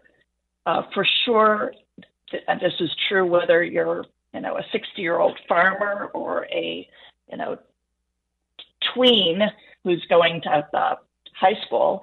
Uh, th- when you're in isolation, uh, that is a increases your risk factors for um, all kinds of, you know, mental disturbances. Uh, whether that results in suicide, of course, is uh, dependent on a whole host of things. Suicide is a pretty complex public health issue. Well, you know, I, will tell you this: it's not complicated for me. Um, I lost my son in November of 2021. He was 18 years old of suicide, and um, when I saw, I'm very sorry for your loss. Thank you, and Amy, I want to thank you for calling me to say, is is it okay that we talk about this subject yeah, today? I, I, um, I love talking about it. Everywhere I go, I talk about it because you just never know who you're saving. Uh, everywhere I go, I, I, afterwards, I get people come up to me. My kids, my kids are suffering. I don't know what to do. My kids are their behavior is out of control. I don't know what to do. Would you be willing to come and talk to my child? Um, and I, and, and anytime I do it, I, I, I have no problem doing it. But I saw the twinkle in his eye go out when COVID happened. He wasn't able to go out to hang out with his friends. My son was a basketball player. He wasn't able to go out and play basketball. Right, I mean, they shut down all the they parks shut down too. Everything. They took the rims down. Yeah, well, not down, not where I'm at. They didn't. They still In my out. world, they Yeah. put a police tape and like, Yeah. like the sirens blared if you went in the park. Yeah, but so he Tommy was taking, Chicago. Yeah, so but you you believe COVID factors and it the was a huge mitigations. It was a huge factor. had a, It was it was a huge factor because you I uh, I've been watching videos of him pri- pre-COVID and the post-COVID. He picked up a lot of weight. Um, he started drinking, and then prior to that, none of that. He was a joyful. I mean, everybody that loved him, that knew him, said that he was the life of the party. He talked so many people out of committed suicide. So many of his friends. Uh, You remember at his funeral when I posed the question to all the young people. Almost every young person. Oh yeah, you asked. So, uh, Miss Levinson, his son's funeral, which was it was beautiful. I mean, I just it felt heavenly and godly. You asked the question in the crowd, and it, there was a crowd. was a- How many of you thought about suicide, or have tried to commit suicide? And Right. so many people, Even raised- adults even adults raising- were raising their raising hands. their Yeah. So what? Yeah. where do Well, we go from here? What do we do? Well, I think we we have a lot of evidence-based research um, that has been translated into practical and uh, treatments and paths for people who are struggling with mental illness. We know that more than 90% of people who take their lives have a mental disorder at the time of their death. So the first thing to do, of course, is to treat the mental illness. Um, but there are a lot of folks, you know, my daughter died when she was 18, and it certainly was not in connection with any uh, pandemic. She had suffered from depression for four years. Um, she was being treated, um, but this was 16 years ago. And I do think that possibly some of the treatments that have been developed since then uh, might have been effective with her. We'll never know. What, um, what are you doing to I'm sorry, help, go ahead. What are you doing to help parents? Because I'm going to tell you, this has been probably the toughest thing I've ever been through in my life. Some days I just don't want to come Sure. and face the world. Um, and Yeah. being on I radio, being on radio has been so cathartic for me. It helps me, um, um, it helps me deal with not having to ever see my son again. Um, there, there are so many parents, especially in, in Illinois. Um, what are you doing? What are the resources for these parents to go out and, and, and say, I need help or my kid needs help? Because I'm not gonna lie, I, I've I've been searching. I you can't find a lot of things that help parents. I'm a part of a lot of suicide groups on Facebook now. Mhm. It has changed me in ways I never thought imaginable. How do we help these parents who are right now suffering, who are listening to this radio show, and they're saying, "If I don't do something, my kid's gonna do it. My kid's gonna attempt suicide." Yeah. Well, you know, you make raise a really good point, and and there are definitely uh, there's help out there for parents, and I would certainly say that any parent who has a child who is in treatment should get treatment for themselves, a separate treatment to learn how to evaluate what's being done with their child, because not every mental health professional is the right person for your Guys, child. we know this. Trust Um, me. Yeah, right. But it costs money. Um, I mean, seeing a therapist or a counselor or a psychiatrist, a- it's it's no, costly. there are neighborhoods where it, it sure the the ones who charge three hundred fifty dollars an hour uh, are prohibitively expensive, but there are many free clinics or uh, scale you know clinics based on a sliding scale for pay. And um, frankly, it's more important to spend your money, in my mind, on you know, getting mental health care than some other choices that people make. So, you know, um, and it's not just for you know people. I think, and this is a, a an issue I had is uh, people think that it's going to be the person who's the most distressed Yep. or distressing, and that's just not true. There are many people who are what I would call high functioning uh, depressives, very high functioning. They carry on, and people then, when when they take their lives, people say, "Oh man, he was the last person I would have expected," and that's because they have in their mind that somebody who would take their life is somebody who can't get out of bed in the morning. Yeah. And the fact is, if you can't get out of bed, then you probably cannot, you're not at high risk for suicide because you simply don't have the energy. Well, I'll tell you through. this. I'll tell you this a story that I've never really told before. Um, 2016, I actually um, try not to get emotional. It's okay. Um, 2016, I had one of the lowest points in my life when I got fired from the Department of Corrections, and um, it was Christmas Eve. I went and grabbed my gun out of my car, came in and looked at my wife, told her I loved her, and I pulled the trigger. If it was a brand new gun that I won, it was a Kimber too. If it was my Glock, I wouldn't be sitting in this chair right now. But because it was my Kimber, um, it had a secondary safety, and my wife begged me not to shoot and kill myself. The hardest part of all this is the same gun that my son shot and killed himself and that's what I've been living with. Yeah. For the last yeah. year. Well, I I am very very sorry for your experience. Sorry for your pain. Sorry for your son's pain. But the fact is that more than 50% of suicides are by firearm. Yeah. It is the most lethal method there is, and um, you know I, it's only by luck that you did not die. Yeah. And this points to we, we know there are studies out there that the mere presence, the mere presence of a firearm in the home increases the possibility of suicide by sevenfold. Yeah. So it's really important that we learn how to, you know, we do safe storage of if you have a firearm, store it safely. You know, if if people are being treated for mental health issues, health professionals need to talk to them about lethal means. Yeah. Um, we need to implement voluntary removal initiatives, you know, community storage options. And, um, you know, there are other measures. This is not having anything to do with the Second Amendment. This is simply that if you're going to be a responsible firearm owner, And I was responsible. to- But yeah, I, you know, I I, understand. I, taught my Right. son how to protect our house, and he knew how to Right. how, how to get my weapon. Right. And he's 18. Right. And but, he's 18, right. but right, of course. And but responsible also means you know, taking care that no one can get at it when they're, you know, down. And that's not in any way to to put blame on anyone. Right. You know. I, you know, I but really it- appreciate. it is I appreciate you it, coming it on. is important to to do to do that safe storage. I really appreciate you coming on. And another thing that I think a lot of people don't know what to do is when they have someone they love that is that have gone through it, they don't know how to talk to people. They they you know, I've had some people tell me I need to get over it. And it's like oh God. don't ever tell Oh, somebody no. to get over it. Grow a pair of you know what. And Are you like- kidding me? Yeah. Right. It's like it's like Yeah. you don't understand. I just lost my son or you I've just lost my husband or my wife or my daughter um to suicide. I think a lot of people what are some of the tips you would give to people of how to converse with people who have suffered one of the greatest losses you can suffer?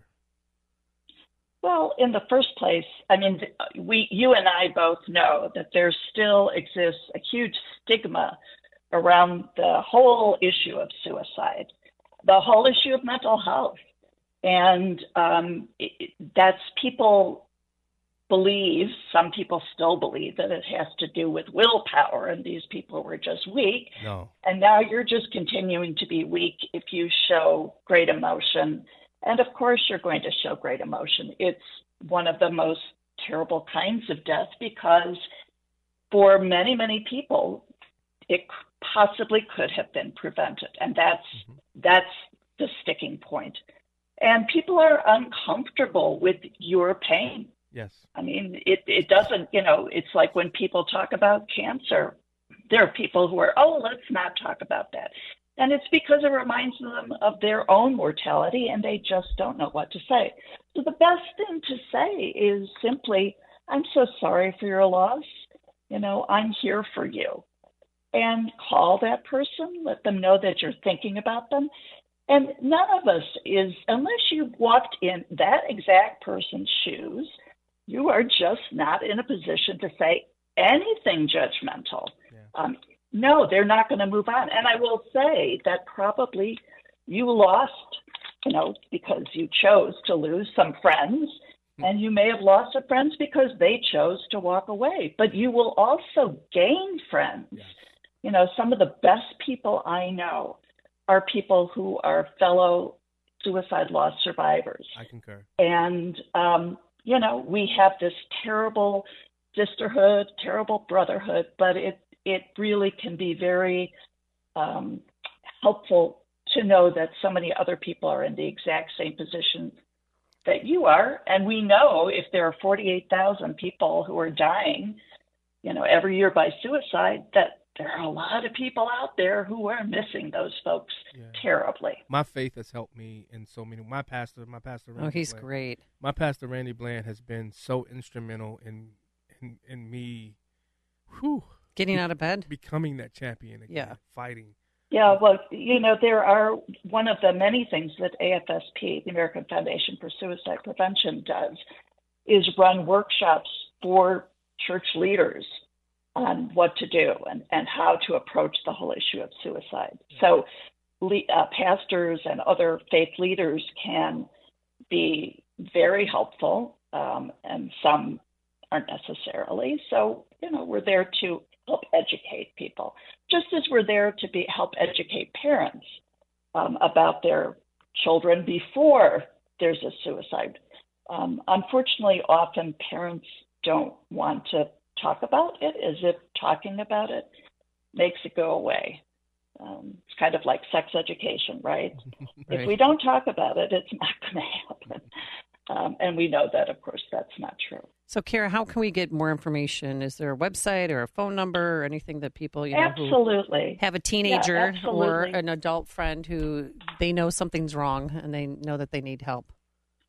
Yes. Well, for sure. I mean, I'm going to give you our number, but I also think you the people should reach out uh, to NAMI, NAMI.org. That's the National Association for Mental Illness. But our number, our, our website is afsp.org. AFSAP.org. At afsp.org. And of course, there's a lot of good information on the government website for the uh, Centers for Disease Control. Okay. All right. CDC.gov.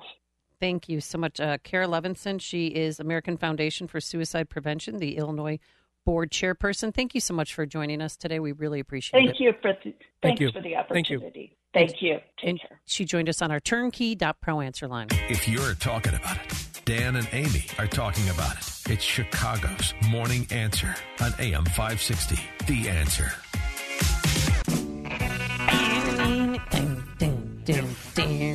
Sing it. This sounds like some Chicago music. Money is a crime. Oh boy, that was really bad. Well, we were having this conversation about what is the best cell phone service Yeah. and cable service because I can't. I am going to have the biggest party in the world when I break up with Comcast. I mean, I'm going to light up poppers. I'm gonna, because they my service goes out all the time. Yeah. Because they're doing work. Oh, you know, sorry, there's a outage in your neighborhood. It should be restored by three o'clock. And then three o'clock rolls around, nothing. Yeah. Five o'clock rolls around, and the worst was, you know, the day the Queen died. Yeah, That's yeah. when it went out. I love like AT&T. the Queen is dead. I Yeah. need to watch my television. I need to be on the internet. So that's I love AT and T's cable and internet. The phone service is not as good because, like, where I'm da- down at where I'm at, sometimes you lose service because I'm in, I'm down in the boonies. Oh. You know, you lose service. phone doesn't ring when people call me. Uh-oh. I talked to my friend Lois on the south side whenever I talked to her. She's like, girl, your phone, what? You need a new phone. So then I go and I paid the two hundred dollars insurance, got a new phone. Same problem. No boy. But every time they have a new number, boom. I can't. uh, When I, anytime anybody calls me, it, my phone never rings, even if I have the ringer on. So I, I don't know what, to do. You possessed or something? What's going on with your phone? I don't know. All right, with more on this, let's find out what kind of cell phone service Uh-oh. he has and cable service. Stephen Moore, what do you have? Tell us what you got. What, what do you have for your phone service and what do you have for your cable? I've got a BlackBerry. Oh, oh no, no, you, don't, Steven. I had, you know what? No, though? I, had my BlackBerry until the last day I you could have your the BlackBerry. Me too. Me too. I, I they had to wrench it out of my hand, Amy. You know. Well, didn't they stop Uh, because service I- though? They they I, cut I us still off. miss the. I know. I still miss the freedom BlackBerry because, yeah, and you know what? I love the uh, keyboard, the little keyboard on the BlackBerry because you know I have an iPhone now. I had to succumb, and I can't type on it because it's harder. You, you know, they don't have little grooves for the keys. You know, so. Oh, we uh, sound so miss- old. And I mean- it's a big problem, by the way. Have you That's what I'm laughing at. They- because they have spell check on these things now. You know, you send out a, a message, and the the computer will put in a different word. You know, because they think you're, different, and then you read it, and you're like, "Oh, that's not what I meant." I know. I, I one time say, I you know. texted to my ex husband. I said Russell's going to have the best chicken dinner. It said Russell's having chick, uh, Russell's breasts is going to be served for dinner. Yeah. like, no, that's not what I meant. We're not No, eating my son's breast. That's so fun. Obama had a Anyway. BlackBerry. Obama had a BlackBerry for, and he was the one of the old school. Oh, school. I love the BlackBerry. He would, but he, I, now I- you know what I, did? I what? stocked up on them. I have like a cabinet full of Blackberries just You're in such a nerd. you know they, Keep 'em. They can come back. they may be worth something at some point. Are you just saying that, or is that true? No, I no, I have like four of them. I told my assistant buy four of them before they completely go out, and uh, but now I had this to succumb. I got the BlackBerry. But the other thing I wanted to tell you, I've been uh, chomping at the bit to tell you this, uh, Amy. You know, I was in uh, West Palm Beach, Florida last week, Okay. and um, the uh, all these people would come up to me. I listen to you on the Dan and Amy show. I'm like, we were in Palm Beach. I'm well. I'm just, I'm here four months, six months of the year, but the other six months when I'm in Chicago, you know, I listen to Dan and Amy. But I got to tell you, you're losing your people. They're all they're all going to Florida. They're all going to South yeah, but they Carolina, listen to they're us on the Arizona. podcast because we're Yeah, always we're do. here and we get They phone do. calls from They- Florida, Texas. Uh, it's amazing. You have an incredible audience, but they're you know you better do something. And the other thing is, I get asked this all the time. I know you're supposed to be asking the questions, but I need to ask you guys. No, a talk to us. Who who who is going to be the next mayor of Chicago? Oh boy, we just Okay, that so Mayor Lightfoot voted early the other day, and she, after she was done voting uh, with her wife and her daughter was there. Who, by the way, her daughter is beautiful. Her daughter's tall. She's statuesque. Because last time I saw her, she was you know a little ankle biter. But anywho, so she came outside and she made this declarative statement. It is the runoff is going to be between me, and the, the, the two candidates that are going to make the runoff are me and Paul Vallas. Yay! Yay! But Yay. I think she's no, win. since then, Anjanette Young, who was the victim of a botched raid uh, last year, uh, she has come out and supported Brandon Johnson. Brandon Johnson, I think, is the sleeper cell here. I think that he is going to come back because he is support of the SEIU and the CTU. And you know how I feel about the CTU, but he's got their support and they vote. They are they will vote. They would even miss school to vote or you know be late to their like jobs. the worst candidate. He is because he wants to tax anyone in Chicago who makes hundred thousand dollars or more. They're going to be taxed uh, three percent more Oh because he that thinks would that be, that's that would seriously. I want to make sure your listeners understand this. I'm your chief economist, all right? Okay, that help us would out. Be a, that would be catastrophic for the city. There are about eight cities in the country that have these wage um, income taxes. Cities, and every one of them, like Detroit, uh, Memphis, is in complete. People move out. So if you want to, you want to get a free one-way freeway out of Chicago. That's the way you do it. So you will. You, you, you, this will be the final nail in the coffin of one of America's greatest cities if you impose an income, a, a city income tax on top of all the other taxes you Yep. pay in Illinois. You, you serious? Well, people should look at you know we were talking about cable and internet service. Look at your cable bill. Forty dollars a month goes to taxes. What? If you live in the city, we have extra taxes. Five dollars of my cell phone bill goes to the nine one one center Yeah, I- every month. Yeah. You know, so I mean, just you got to take a look at your bill because I you know, always call your cable company. I always say, how do I, how can I lower my bill? Yeah. And she'll she even say she goes, how do you lower your bill? You moved to Indiana. She said, do you know how many people that I've talked to moved to Indiana? They're it's Yeah. sixty bucks in Chicago. It's fifteen Oh, in Indiana, goodness. just Oh, if you God, move across the border a month. I mean, that's a big difference. That's that kind of stuff adds up. But yeah, even Well, Mayor people Lightfoot be- said that if Brandon Johnson's uh, elected, and I've even said too, if Brandon Johnson wins, I have to move out of the city. Now, is Because- Brandon, I've never heard of Brandon Johnson. Is he black, white, Hispanic? He's what? a black male. Um, there's nine Okay. candidates, and I believe what seven? No, seven are black. Yeah. And then we have Chuy Garcia. So he's do you Hispanic. really want to? Do you really want to turn over control of the city to the teachers' unions? Are you nuts? Oh my God! But people are nuts. I mean, that's the dumbest thing I've ever heard. uh, the teachers' union is the problem in the city. That's why you have. I mean, you know, I I looked up. Remember when we talked last week, uh, and I was talking about the schools in Baltimore, and I think it was you, either you or Dan said, "Well, we got this problem in Chicago where there's 50 schools that that where none of the kids are even reading or um, doing math at proficiency level." We have which, 60. You know, you think you think you'd shut those schools down. I mean, if they're failing, why keep them open? But um, the, why are the schools so bad in Chicago? The teachers' unions. Mm-hmm. You know, you need e- education freedom in Chicago. Is I hope that the what's his name, Vallas? He Yes. wants more school choice, right? Yes, he's for school choice, and I'm I'm a Vallas supporter, believe it or not. Even though we had a little bump in the road, Stephen, I don't know if you heard about it, because Governor DeSantis came to visit, and Paul Vallas put out Oh. a press release denouncing him, calling him, him a right wing extremist. Yep. Really? Oh no! I died a little inside when I read that. No, No, no, I, I gotta, that- that's really bad. I mean, you know, because Florida has school choice and it's working great, and people, the biggest beneficiaries of the school choice are the uh, black children and the Hispanic children. So why wouldn't you want parents to be able to decide where they can send their kids to school? It doesn't even make any sense. Why would anybody be against that? Well, back to Brandon Johnson. Uh, 34% of Chicago public school teachers make $100,000 or more. Uh, so I don't know whether, and also worst- too, for the worst schools in the country, you're paying a hundred thousand dollars per teacher. That that is. Uh, what are you going to do? You know, fix the schools by paying them one hundred fifty thousand dollars? No, I don't think so. You got to get rid of bad teachers, not pay them more.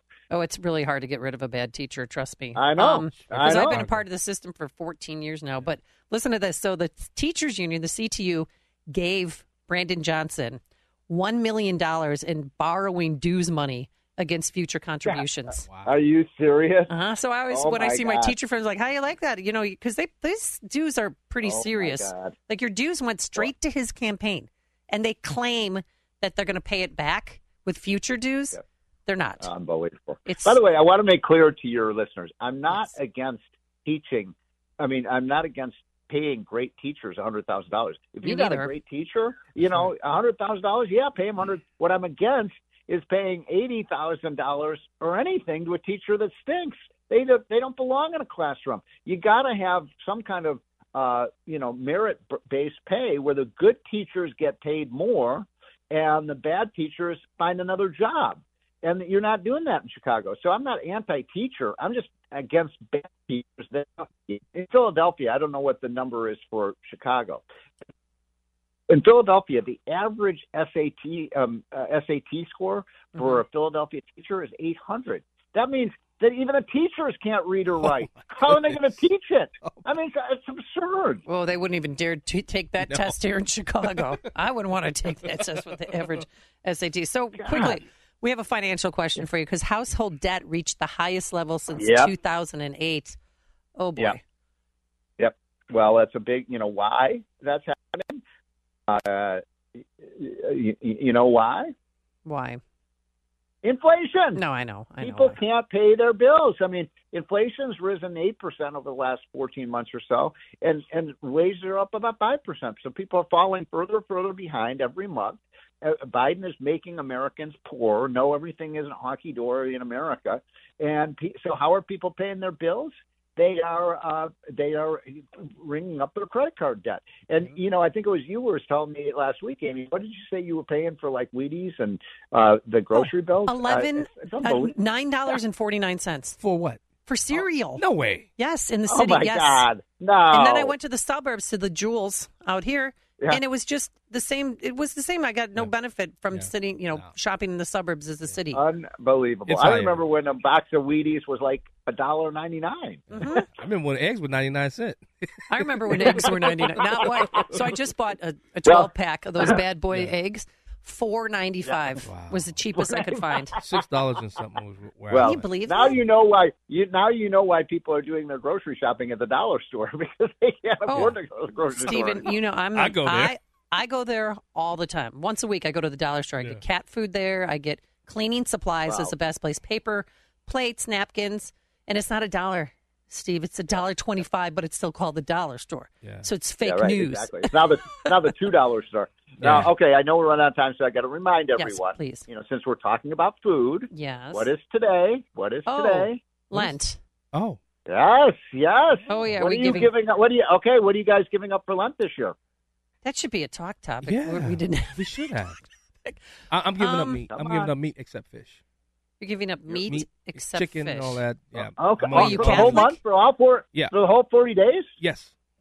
You're Oh not my going to have any All right. meat. A Yeah. hot dog, I'll hamburger, just fish. steak. No, it's Just only on the. Fridays. Only on the Fridays you I'm can't just, eat meat. I'm just no. We're doing it. I'm doing it the, the entire. Oh my God, that's awesome! You know what I'm I need to giving lose up? thirty pounds. Sex. I'm giving up sex for 40 days. Oh, ho, ho. Well, that just escalated That quickly. just- that went from zero to hundred. Hello. Yeah. My wife is my wife is glaring at me You didn't now. say anything. What are you ain't giving up? What are you giving I up? ain't saying anything after Amy, what are you giving up? All right. You know what I'm going to give up? You're going to Uh-oh. go Dan Proft, right? I'm giving up Dan Proft. Relationship's over. Don't tell him I said Uh. that. You know what? He's I'm probably listening. and Justin and Quinn are going to laugh at this. I'm going to not that I do it a lot, but I'm going to give up swearing. Oh, you are. I've never really heard. Oh, that's something I'm my not- wife could never do that. Uh, just Justin is shaking What, what his is it, head. by the way, Amy? Why is it that women swear more than men do? I, well, I'm around You're a kids, potty mouse. and I'm about to start our s- my second season. Uh, during the season, if I hear them swear, Yeah. we're running laps, we're doing burpees. I'm not going to have that trash talk in my gym. hey, uh, But um, but I in, in the from off season, I get a little lippy. Wow. Yeah, my wife's just not. She's going to do try to do exactly what you're going to do. I don't think I've ever heard you use bad language. No, she's never going to use the F, F word again. Yeah, Stephen. Real quick though, um, you know Illinois is trying to revive. They're trying to revive the progressive tax. You think Chicago passing that tax? What ha- what happens if that progressive tax passes here in the state of Illinois? It's a, wait, didn't they? I thought that passed by rep. Didn't you have? No, no, we we no, we had a measure. it. We defeated, it, but it. now state so certain Martwick. state senator Martwick Okay. wants to bring it back, and Progressive Pritzker says tax, no. Yeah, so progressive tax will kill the state. I mean, how many millionaires and billionaires have to leave Illinois Right. before you you realize that when you try to tax them more, they just move to Florida and Texas and Tennessee? Uh, there's nine states in this country, folks, that have no income tax, none, Yeah. zero. Let's go you over can them. move to so okay, Texas. Nevada, Uh-huh. Washington, South Dakota, Wyoming, Texas, Tennessee, Florida, um, New Hampshire, and did I leave? Oh, Alaska. Alaska, So I think nine. that's nine. Yep, that so is nine. That you know, I'm not suggesting that you move to Alaska, but there Oh, are it's other- beautiful there. Uh, No, it is. I have So, friends that anyway. live dark there. too much. Dark too much. The- That's too much the- dark. those nine states with no income tax have twice the level of job creation, twice the income gains, and double the population gains than states with high uh, income taxes, high taxes, and, and unfortunately, Illinois is one of them. I mean, don't forget Ken Griffin Yeah. was, you know, the what the richest guy in Illinois, not and creating thousands of jobs, creating giving hundreds of millions of dollars to charity. Now he's doing it in Florida. How does Uh, that? I got to tell you, uh, God bless Ken Griffin because when we, whenever the there was a problem on the bike path or in one of the you know overfly, bri- he Yeah. would come forward and fix it. Mayor Light would be, Yeah. she'd be pouring over graciousness, like thank you so much, and I thank him because I use the bike path, and it would never have gotten fixed had he not come forward and given us the money. Well, you know, there's an old saying. Okay, you ready for this? When you tax something, you get less of it. So when you tax millionaires, guess what? You get less millionaires. Okay. Oh, All right, novel Stephen idea. Moore, we're going to have to leave it there. Uh, Okay. He's noted economist, New Trier grad, author of Gov- Govzilla, How the Relentless, Relentless Growth of Government is out. Devouring Our Economy and Our Freedom. Thank you, Stephen, Stephen you still- I, I called that one right. You still got to come right, on my show, later. Stephen. You still got to come on my show, Black and Right. Anytime. All right. You let me know. All right. Okay, sir. bye. Thanks. And he joined us on our turnkey.pro answer line. This is the morning show. More Chicago radio listeners are choosing. This is Chicago's Morning Answer on AM 560. The Answer. This is Chicago's Morning Answer with Dan Proft and Amy Jacobson on AM 560. The Answer.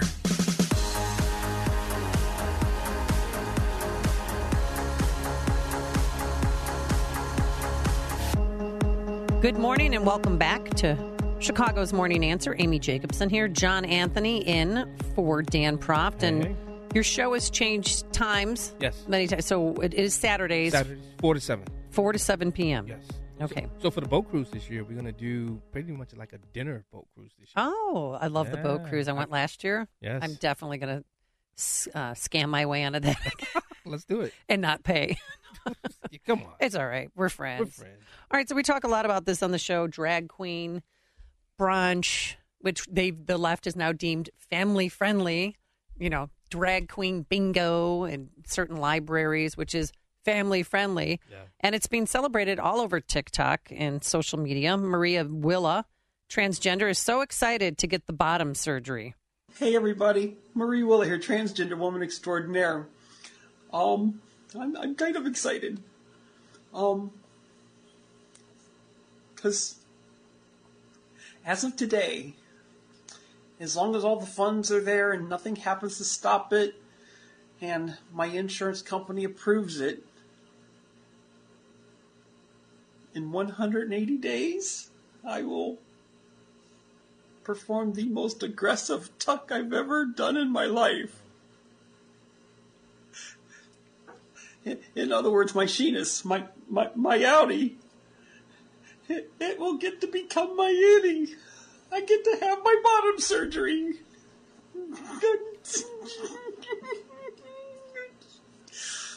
Oh, yeah. Um, yeah. So that why are you laughing? No, this is being celebrated, which is fine. But you know what? The This person, I know, but this person is an adult. Yeah. Some see this as gender dysphoria and that there's some mental illness issues going on. She's an adult or he's an adult. They can do what they want. But when adults Yeah. Start forcing this on our children, That's my problem. that's the problem. So, with that, we welcome our guest, Erin Friday. She's a California mom, attorney, and leader of the parent advocacy group, Our Duty. And she wrote an article explaining what it took to rescue her daughter from transgenderism. Good morning, Erin. How are you? Hi, good morning. Yeah, thanks so much for joining us. So, let's start with your family story and what happened to your daughter to get her interested or become introduced to the idea of being transgender. Uh, well, she got introduced uh, by the Common Way, which is a three prong approach, which is first with the schools. Uh, schools are teaching kids that they can be born in the wrong body and they can have a male brain and a female body and vice versa. So that's the entry point, and then it's further solidified through social media, uh, TikTok and Instagram, and uh, you know all the social media platforms are are now you know exposing these kids to this ideology and this belief that they can change biology, which is just untrue. And then third, um, there's you know a peanut gallery of people on the internet that celebrate uh, when a child comes to this delusion, and you know they they love bomb them with terms that you're so brave and and aren't you amazing and you're so authentic. So it's a, a pretty normal trajectory, unfortunately, for how these uh, kids glom onto this, uh, you know, false belief. So let's talk in particular about your daughter. She was in seventh grade, 11 years old, and what happened? Uh, she was she was exposed to the sex ed curriculum, which is uh, a five-hour course. It's an hour a day. One one hour was dedicated to transgenderism, and that was the uh, that was the seed that was planted. And all of her friends uh, that day, that Friday, um, all took on a an LGBTQ alphabet soup um, identity right after class. Uh, so it worked. I mean, they were indoctrinating the kids right from the get go. And then when did, were, did they keep this information? I mean, did your daughter take on a, a different identity? Uh, well, they usually start with something a little little lighter than trans. Uh, they start with lesbian or pansexual, which is just kind of a nonsensical term when you're talking about 11 year olds. It's nonsensical anyway. Um, but you know, they all want it to be something other than uh, you know white heteronormative, um, whatever language they were using at the time, because it's it's way cooler to be something else. Um, and so they all did it. Uh, and then it migrates to, you know, the usual trajectory is that they take on something light, they move to non-binary, which again is a term that has no meaning uh, really in science, and then they um, ultimately land on uh, transgender. And did you know about this? I mean, were you as a parent? Did you know that this was happening? And did they have an obligation, the school, to tell you? Don't you think that if she was changing genders or identities? Well, the school had an obligation to get you to sign off to sex ed, and uh, you know, I worked at the school. I was there at the at the school many hours a week. I, I had no inkling that they bring in a third party and that they spend a whole hour on on gender ideology. So no, I didn't know that at all. And then when she went to high school, uh, the high school over COVID, meaning she was, you know, in her bedroom the whole time, never stepped foot in the classroom. That high school decided that they knew better than me, and they changed her her name to a male name and using male pronouns. So, how did you find out about this? Well, she was in the you know down the hall, Oh, so okay. I would, yeah, I would check her iPad, and I said, "Who who the heck is this guy?" What name did she go by, or do you want to keep that secret? Yeah, I'm going to keep that one a secret. Okay. I- well- and they're they're really terrible names, by the way. They all choose really like strange names, you know, cartoon characters, and it's bizarre. There was a girl at, uh, at Buffalo Grove High School. Her name was a hashtag. Oh my gosh, yeah. I, it Yeah, was a I mean- hashtag. Like you know, Prince used the symbol. She's like, I'm, I, I don't know if I'm a male or female. I'm a hashtag. So I mean, what? How did you take on the school for? I mean, what are you doing to try and stop this kind of indoctrination? Well, at the school, what I did was I, I called the administrator and I read them the riot act, uh, not knowing that they would then determine that I'm unsafe and uh, under under the guise that my daughter had looked up how many monster drinks it takes to kill a you know 105 pound person, uh, they sent CPS to my home. Wow, uh, that was my gift. That's your version of uh, Chicago uh, Department of Family and Child. and- I'm sorry, California Protective Services is that child, pro- pro- Child, Protective, Services. Y- Yeah, or now I guess it's DCSF or something like that, Department of Family and Child Services, something like And Did they try to take your daughter away from you? They didn't actually, um, but you know, it, it was clear to me that they were showing their muscles. That somehow these teachers who never met my daughter, I mean, it's so important to understand this. They never met her. That they somehow uh, knew her better than than I did, and were quote unquote keeping her safe. Um, you know, these same, you know, kind-hearted teachers. Once I pulled her from the school, which is what I did immediately, um, never called to check in to see how she was doing. So it was all virtual signaling. Yeah. So what can parents do? I mean, are there any reasons? Because it's it's it's here in Illinois, right? Um, right. In Oh, this yeah. January, they were actually going to pass a bill, but it died. It, it wasn't able to, to. Mike Simmons, I think Simons or Simmons, he actually had House- a bill. House bill what? House- I, I, I don't- I, I'll have to find it, but uh, it died. So it, it, it they Well, didn't what bring was the suggest? What was in the bill? Basically, allowing um, um, uh, gender reaffirming surgery for, for young people and the protections if somebody brought somebody from another state or something to do it. He wanted to give protections to um, these individuals who were doing Oh, that would come from Indiana come from or Indiana, Iowa or Wisconsin. things of that nature. But I, what what resources are out there for parents? Because there's a lot of parents that are lis- that listen to this show and listen to this station. Um, what how, how, what resources did you reach out to, and how did you find them? Well, I was in it, you know, two years ago, about two and a half years ago, and there were very few resources at all. Abigail Shrier's book, Irreversible Damage, had just been published, which, you know, thank God, because you really feel alone. But there are quite a few resources now. There are parent support groups, parents of ROGD kids. There's my group. Um, there's a group actually in Illinois called Partners for Ethical Care. They do great work. Uh, but there are books that parents should read. Uh, one is uh, Raising, I think it's called Raising a Child in a Transgender World, and it's by Erin Brewer. And so that will give tips on how to protect your child from getting indoctrinated in the first place. And then if your child is caught up in the web, it is um, the book that I use to help navigate the words I used was detox. No, I think it was desist, detox, detrans. Um, but the worst thing that a parent could do is ignore it because uh, those of us who got our child back into reality, we all used the same tactics, uh, which is to address the issue, the elephant in the room, and not um, be fearful and never accept the gender identity. So what? But ultimately, yeah, what ultimately came.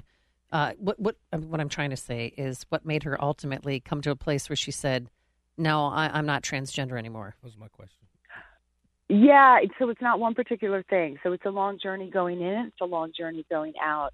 Uh, so I did a lot of things to get her to enjoy her female body again by taking her on long hikes, uh, putting her in a private uh, Catholic school, sending her to go see uh, relatives who are not going to believe, you know, her her gender identity. So we did we did a lot of things. Um, I actually started protesting, and uh, I left all my signs all around the house and my books, and made it glaringly obvious that mom and dad aren't believing in this. And you know, it's very cultish. You have to you have It to is. kind of treat them. Yeah, you have to treat them as a almost as a drug addict or as a cult member to extract them. And I use that word purposefully. Now, did she ever put on like, um, you know, a bra to suppress her breasts or ask for bottom or top surgery? She uh she did wear a, a binder to compress her chest. I mean, she did it under the guise of uh anime or sorry, cosplaying. So she would she would dress up when she was younger before she took on the trans identity. Um and so I took those, but you know, friends would drop them off. I'd actually have to toss her room to Yeah. find some of this stuff. Uh, but she never she asked for top surgery. She asked for period suppression. Uh, but she didn't ask for the bottom surgery. But you know, she was only 13, 14 Oh my during that period. Uh, M- Miss Erin Friday, I, I just want to make a statement. Thank you so much for fighting for your child. I, I, I think it's so important and imperative that people know never give up on this when it as it relates to your children because um, they don't know. They simply don't have the the, the brain function um, to understand what they're going through, their feelings. Most for the most part, they start off as feelings. So I want to say thank you so much for fighting for your child and, and encouraging the rest of those people that are out there dealing with this that there is hope. So thank you so much. Thank thank you so much. And how's your daughter doing now? How old is she? Uh, she's 16. She's doing great. Um, she might uh, show her body off now a little bit too much, celebrating her femaleness. Welcome to I'm like, teenage years. Can't take enough selfies. no, she's doing she's doing great. So I'm I'm uh, really pleased, obviously, with the outcome. And uh, two weeks ago was the first time she said thank you Oh, for pulling her out. So it was great. All right. Well, thank you so much, Erin Friday. The article is called Mom Explains What It Took to Rescue Her Daughter from Transgenderism. Our show will tweet that article out so people can read the whole thing. They're after It's our at kids. Daily Signal, dailysignal.com. They're after our kids. Yes. All right, Erin, thank you so much for telling us your story. We appreciate you. All right, thank you. And she joined us on our turnkey.pro answer line. Listen to Dan and Amy on your smartphone. Download the AM560 mobile app today at 560theanswer.com slash mobile.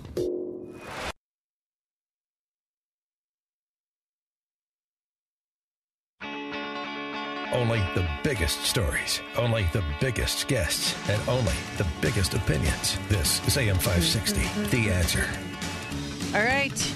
People are still fuming over Biden's visit to Ukraine, the secret trip that he took. He left the White House at 3:30 in the morning Sunday, took a separate plane, went to Poland, then took a 10-hour uh, train ride to get to Ukraine to walk Sounds the streets to meet with the president, a 5-hour visit and uh, yesterday he was in Poland, still standing standing standing with Ukraine. Our support for Ukraine will not waver. NATO will not be divided, and we will not tire. Ukraine will never be a victory for Russia. Never. One year after the bombs began to fall, Russian tanks rolled into Ukraine. Ukraine is still independent and free. Did you hear him? Yeah, Yeah. you were right about Garcia. Oh, okay. Oh, so I, oh, there's an ancillary issue. Um, so here's the deal: people are still upset that President Biden has not visited Eastern Palestine. President Trump, former President Trump, going there today, and uh, the mayor not happy that Biden on his trip to the Ukraine brought uh, 500 million dollars more in aid. So t- we've given a total of 100 billion dollars because the people here in America are suffering. That was the biggest slap in the face. That tells you right now he doesn't care about us. So agreed. Uh, he can send every agency he wants to, but uh, I found that out this morning in one of the briefings that he was in the Ukraine giving millions of dollars away to people over there, not to us, and I'm furious. And the EPA is trying to push this. Oh, it's everything's safe, everything's fine. But they opened up a health clinic there last week, and uh, they had the EPA administrator there. I think his name's Michael Reagan. Regan or Regan, Reagan? yeah. And he was there yesterday, you know, with champagne glasses filled with the water from the tap, clinging like everything's fine. Everybody go away. And he took it. And then they later they were all admitted to the hospital. No, I'm just kidding. They weren't. but here's Mayor Pete, you know, transportation secretary. He's on it. 18 late days later, she's going to get there eventually. I am planning to go, and uh, our folks were on the ground from the first hours. Look, I was mayor of my hometown for eight years. We dealt with a lot of disasters, natural and human. And one of the things I noticed very quickly is that there's two kinds of people who show up when you have that kind of disaster experience. People who are there because they have a specific job to do and are there to get something done, and people who are there to look good and have their picture taken. When I go, it will be about action on rail safety. Well, you better get there. Again, it's been 18 days and crickets, nothing from The him. But yeah, that's that's why, you know, him attacking Trump's visit today. He's the worst transportation transportation secretary we've ever had. Well, he had no experience. None. And I want to know what natural disasters and human disasters took place in South Bend. I got family there. I've never heard them. I mean, what, what had, did they, you guys have a train derailment? Mm, yeah. Any toxic fumes Yeah, no. being admitted? No. Anything I need to know about? No. You know, I don't a- remember any of that. There was a train derailment down in Channahon. Oh, really? Yeah. Uh, I got a friend that works it works there, and he was like, uh, "They happen a lot. Oh, they do? they just Yeah. don't get reported because there's not toxic stuff on there that you know happens. Right. That happens to spill out. All right. Well, with more on this and other issues, let's welcome back to the program our very good friend, Ed Morrissey, senior editor from hotair.com. You can also follow him on Twitter at Ed Morrissey. Good morning, Ed. How are you? Good morning, Amy. Good morning, John. Good morning, brother. So, what did you think of this visit on President's Day that President Biden left America and celebrated President's Day somewhere else? Yeah, I mean, I think that I mean we can quibble about the policy about Ukraine. First off, that visit to Ukraine is long overdue. If you're going to do something like that, you you get out in the lead to do it, right? You do it when when at least when the rest of your allies are doing it. It's been a year. Most of the most of our European allies made their visits to Kiev in the first month or two, right? So this mm-hmm. is really late. It's just kind of strange. But the other thing is, is that you have to be mindful as, as to how this is going to look. You just had a train derailment in East Palatine um, in an area where, you know, at least I, one would assume that uh, Democrats want to compete politically for, you know, in the upcoming election. And I mean, you take care of that before you leave the country. I don't know. I don't know that it's an issue of him being there while this is going on, but not having approved aid, not having gone to visit. Even Pete Buttigieg hadn't gone to visit there yet. I mean, that's just really bad politics. It's just it's it's it's incompetent politics. Um, and and I you know it just makes you want to scratch your head and wonder how this guy got as far as he got. And FEMA wasn't even going to go there until President Trump announced that he was going to be visiting the area. Right. Yes. I mean, again, all of this is like politics 101. You- If, if there's a disaster out there, especially one that involves um, a a federally regulated industry, you know, because trains are a federally regulated industry, uh, you want to be out there to say, hey, you know, I'm here. I, I've seen this. I mean, I don't know if you guys. I'm sure you guys remember this when Katrina hit, and this wasn't even a, you know, it wasn't even a federally caused disaster. It was just a weather disaster. Um, when Katrina hit, uh, people were screaming that George Bush didn't land the plane. Right? He he, he took Air Force One and did an aerial reconnaissance of the devastation, but he didn't land the plane. Didn't get out and um, and talk to the people in um, in, in New Orleans. And, and and and I think that was a mistake too. It was an error. and I think George Bush understood that. Mm-hmm. Uh, but this is even worse.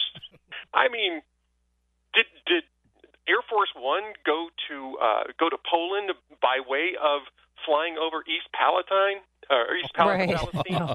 no, he just flew the other direction, Wow. and I mean it's just crazy. It's just I don't get the politics. The people who are running politics in the White House are idiots. That was so easy to deal with. Just show up. Right. Just show up, shake a few hands, tell people help is on the way, then get out. Yeah. And all of this would have been a non-story. Yeah, a and- and- non-story. But I think him going over there with money as well when he hadn't taken care Well, to of help America. his people, Right. th- those people, without helping us first. But money to take care of their pensions. I mean, think about that. Well, what emergency is that when we have people who possibly could be be dead by the time you come back? Well, not only that, but it's not so we have a, a really solid pension system here in the United States Mm. either. Most of the pensions that we have are are critically underfunded. Yeah. The, the, the pension crisis that is coming is going to be massive. I agree. And it's true at the federal level, it's true at state levels, and in some cases it's true in the private sector as well. But the move to 401ks and that sort of thing is really um, has really lowered the risk on private sector pension uh, collapses. But I mean, uh, it, it, in state governments and in federal government. Oh, we yeah, know I mean, about- that I gonna voted- used to support this. I voted to change pensions in Illinois and it got overturned by the Supreme Illinois When you were a Supreme Court. state when I was a senator? state representative. State rep? Yeah, but you know what, Ed? I want to talk about this Ruth Jennifer Ruth Green's Air Force file being leaked. Okay, have we gotten to the bottom uh, of of this leak and and why did it happen and um, what must be done to make sure something like that, the weaponization of our government, doesn't continue to happen on to these candidates? Yeah, well, let's start with who you know. I don't know if a lot of people know who Jennifer Ruth Yeah, Green is. congressional candidate, but she was congressional. Indiana right. one. So we've seen her commercials, but what happened to her, Ed? So when she was running for Congress, her military file, she was in the Air Force, her military file was leaked to a um, a Democratic opposition research group called Due Diligence LLC, and they published parts of her uh, Air Force file, including the fact that she was a victim of a sexual assault. Now, this got a lot of attention, and not necessarily all of it good for Democrats, um, but it made her basically focus on the sexual assault. It really sort of derailed her campaign, or at least derailed the strategy that she was hoping to employ in the campaign. And I think that was certainly deliberate on the part of due diligence and of House Democrats. And and as it turns out, there were either 10 or 11 other files leaked from the Air Force that the Air Force knows about uh, to due diligence to the same firm, and t- uh, and two House Republicans have come forward to say that they have been notified by the Air Force that their files were among them, and of course they were trying to use whatever they could, trying to find dirt uh, within their military files to use, you know, Democrats to use against these two guys. It was uh, Don Bacon and Zach Nunn, I believe, were the were the two um, who came forward uh, yesterday and the day before yesterday to say that their files were also purloined in this. And uh, Mike Rogers and James Comer have sent a very angry letter to uh, Defense Secretary Lloyd Austin asking for a full accounting of this and wanting to know who's being prosecuted over this because this is this is a criminal violation of the law. Yeah, heads should roll. Heads should roll at the very least. Heads should roll, um, and actually charges should be um, preferred. I don't know if you can charge. Uh, I think the guy's name is Adam Payton from uh, Due Diligence. I don't know that you can charge him with a crime, um, but you can charge the people who gave Adam Payton those files. and John's right. I mean, this is basically what this is showing is that the bureaucracy is getting politicized uh, in a partisan fashion to um, to help you know elect Democrats over Republicans, and these are people with civil service protections. Yeah. Um, and so they're very difficult to root out. And that's the reason why Rogers and Comer want names. They want to haul people in front of Congress and, and uh, demand to know what's going on. They also need to know how much more of this has gone on. This is the only. This is just what we know about, Right. Yeah. and it's just from one one, one service branch. Just and we did have we did have Jennifer Ruth Green on the program. She talked about it, and Yeah. it's so intrusive, so personal. So, but you think you're So protected horrible. by the government and the country that you're serving, and you're not. They come back and slap you in the face. Can I just say well, one thing to especially Ed? like Hey, Ed, sexual before assault. I mean, she's just re-victimized. They re-victimized her all over again. Yeah. Well, they Uh, acted she like it was her fault, story, she like she was the- wearing the short skirt. Right. You know, that's what Right. peed me off. Yeah. Hey Ed, can you just say one more thing? You said, did you say John was right? Can you say that one more time? John was right. I'm happy to say that John was right. And by the way, did you know that John was right? And, and you know, John's going to have a whole clip of this. Please clip that for me, please. I need that. Yeah, for his show, which is Saturdays from four to seven, That's Black right. and White Radio. That's right. You should have Ed on sometime. Yeah, your show Ed's to been call on. in. Ed's oh, been he has on. been I've on. been on. Yeah, okay, I've cool. been on. All right, let's move over to President Trump, candidate Trump, because I keep forgetting he's running for president. Nikki Haley, you know, who's out uh, uh, beyond her prime, she's running as well. But he's still a. Yesterday, what he blasted on Truth Social, social giving DeSantis a new nickname. And when is this pettiness going to stop? Can anybody stop him from shooting him on, his own self in the foot? He calls Ron DeSantis Ron DeSanctimonious and Ron Meatball. DeSantis and Meatball, Ron Meatball. I mean, what's going on? Uh, well, I mean, and that's that's not even the most offensive part of that. I mean, he you know he refers to Mitch McConnell's wife as Chow Chow. I mean, it's just I, I, I don't know if you heard that, but he has. Um, Elaine Chao, who worked for him for four years as, his, as his transportation secretary, um, and uh, I don't know how well this is going to work. I mean, eight years ago, this was novel, right? Nobody had seen Right. this before. I think eight years of this, I think people are really getting tired of it. I don't know that for sure. It's hard to say.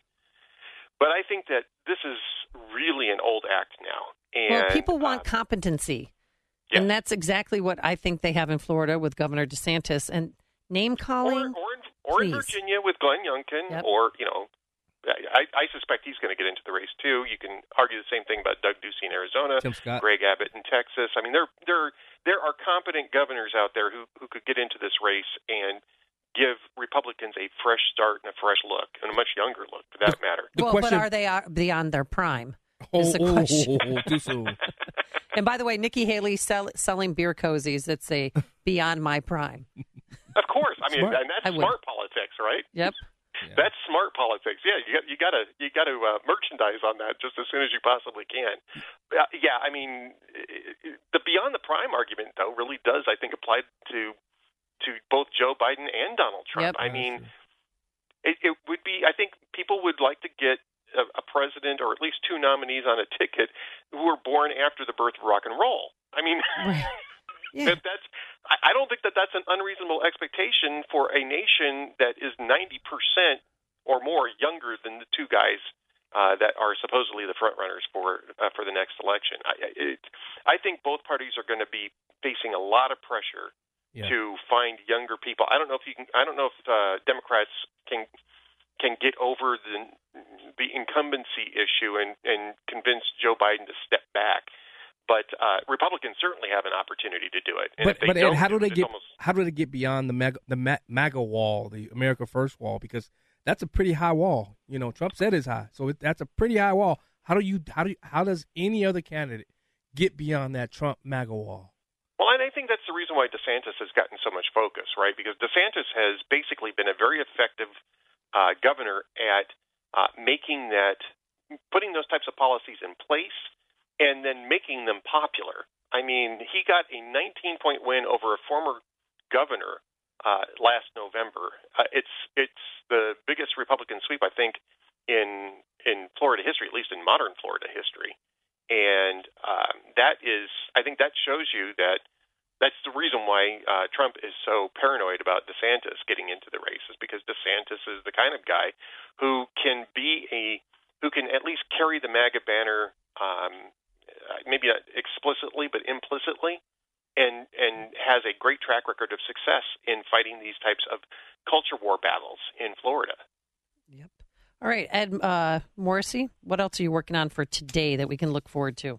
Well, I do have a piece that's coming up in, a, in about an hour or two, and it's about uh, Bret Stephens' New York Times opinion piece that uh, that says, you know, what are we going to do now that we know that mask mandates don't work? This Cochrane study, uh, you know, is basically definitive.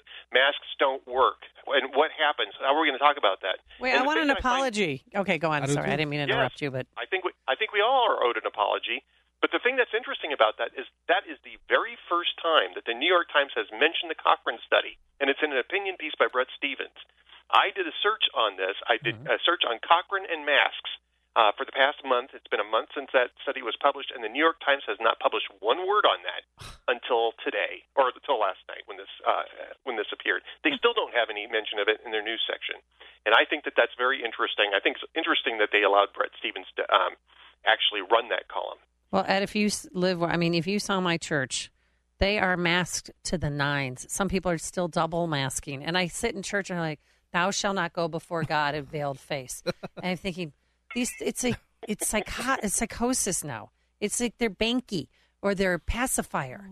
And it's so, and I, but I wish to, and I pray to Jesus that when I look at people with a mask on, that I don't have this visceral reaction.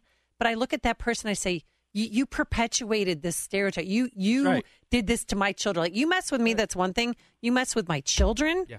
that's another. And I still get emails all the time from CPS saying your son, blah blah blah, was uh, in contact, even though he's been vaccinated, was in contact with a student who has COVID. He must mask for the next five days. Yeah. And you know what I do with those, Ed? Delete. Um, I don't even talk to him about. I delete because w- n- teachers aren't checking, you know, and he's not going to wear a mask because he's just. And it's silly because children are the, the at least risk for Yeah, but kids still wear them. Like I think it's some of them wear it because one, you know, um, one of my son's friends said that he has really bad teeth. So this has been great for him because no one could see his twisted teeth. And I said, well, eventually, you know, we want to hear your voice, we want to see your smile. You're beautiful. It's okay. But nope, right. he's not taking that thing off. He'll, he'll, I believe that we're going to go to wakes someday, and people in their caskets are going to have masks on their face. no, I know. I no. You guys think I, I'm not kidding you? The way I, we live in Chicago, people are walking around. People are still, Still. in their cars Still. alone, Ed, with masks on. They're still out there where I'm at too. Or they're walking. So every time I'm uh, one one day a week while I'm on Addison driving here to work, there's a guy who's by. This is at three, four in the morning. Okay, he's Right. by himself walking down the street at four in the morning. There is not another soul in sight. And I rolled down the line like, "What the hell are you? heck Are you oh, please bleep that. Uh, what the heck are you doing? Like, what is wrong with you? Are you okay? Do you need help? Oh, uh, sorry, I just got my blood pressure up, and I didn't want to do that. No 120 life over there. No 120 life for me over here. All right, Ed Morrissey, we're going to have to leave it there. We look forward to your article. It'll be in hotair.com today. So thank you so much for joining us. Thanks, Ed. Thanks for having me on. Thank you. And he John jo- is right. Yes. Thank you, buddy. and he joined us on our turnkey.pro answer line. Uh, what Chicago is talking about. It's Chicago's Morning Answer with Dan and Amy on AM 560. The Answer. Thanks for listening to Chicago's Morning Answer podcast sponsored by Signature Bank. Signature Bank takes pride in helping customers grow their business and provide unmatched banking expertise, custom financial solutions, and the industry's best technology. So whether you're a business looking for a deposit relationship or needs a ready source of financing, Signature Bank is the right bank for you. Call today at 773-467-5600 to hear how Signature Bank can help your business grow and thrive. Member FDIC, Equal Housing Lender.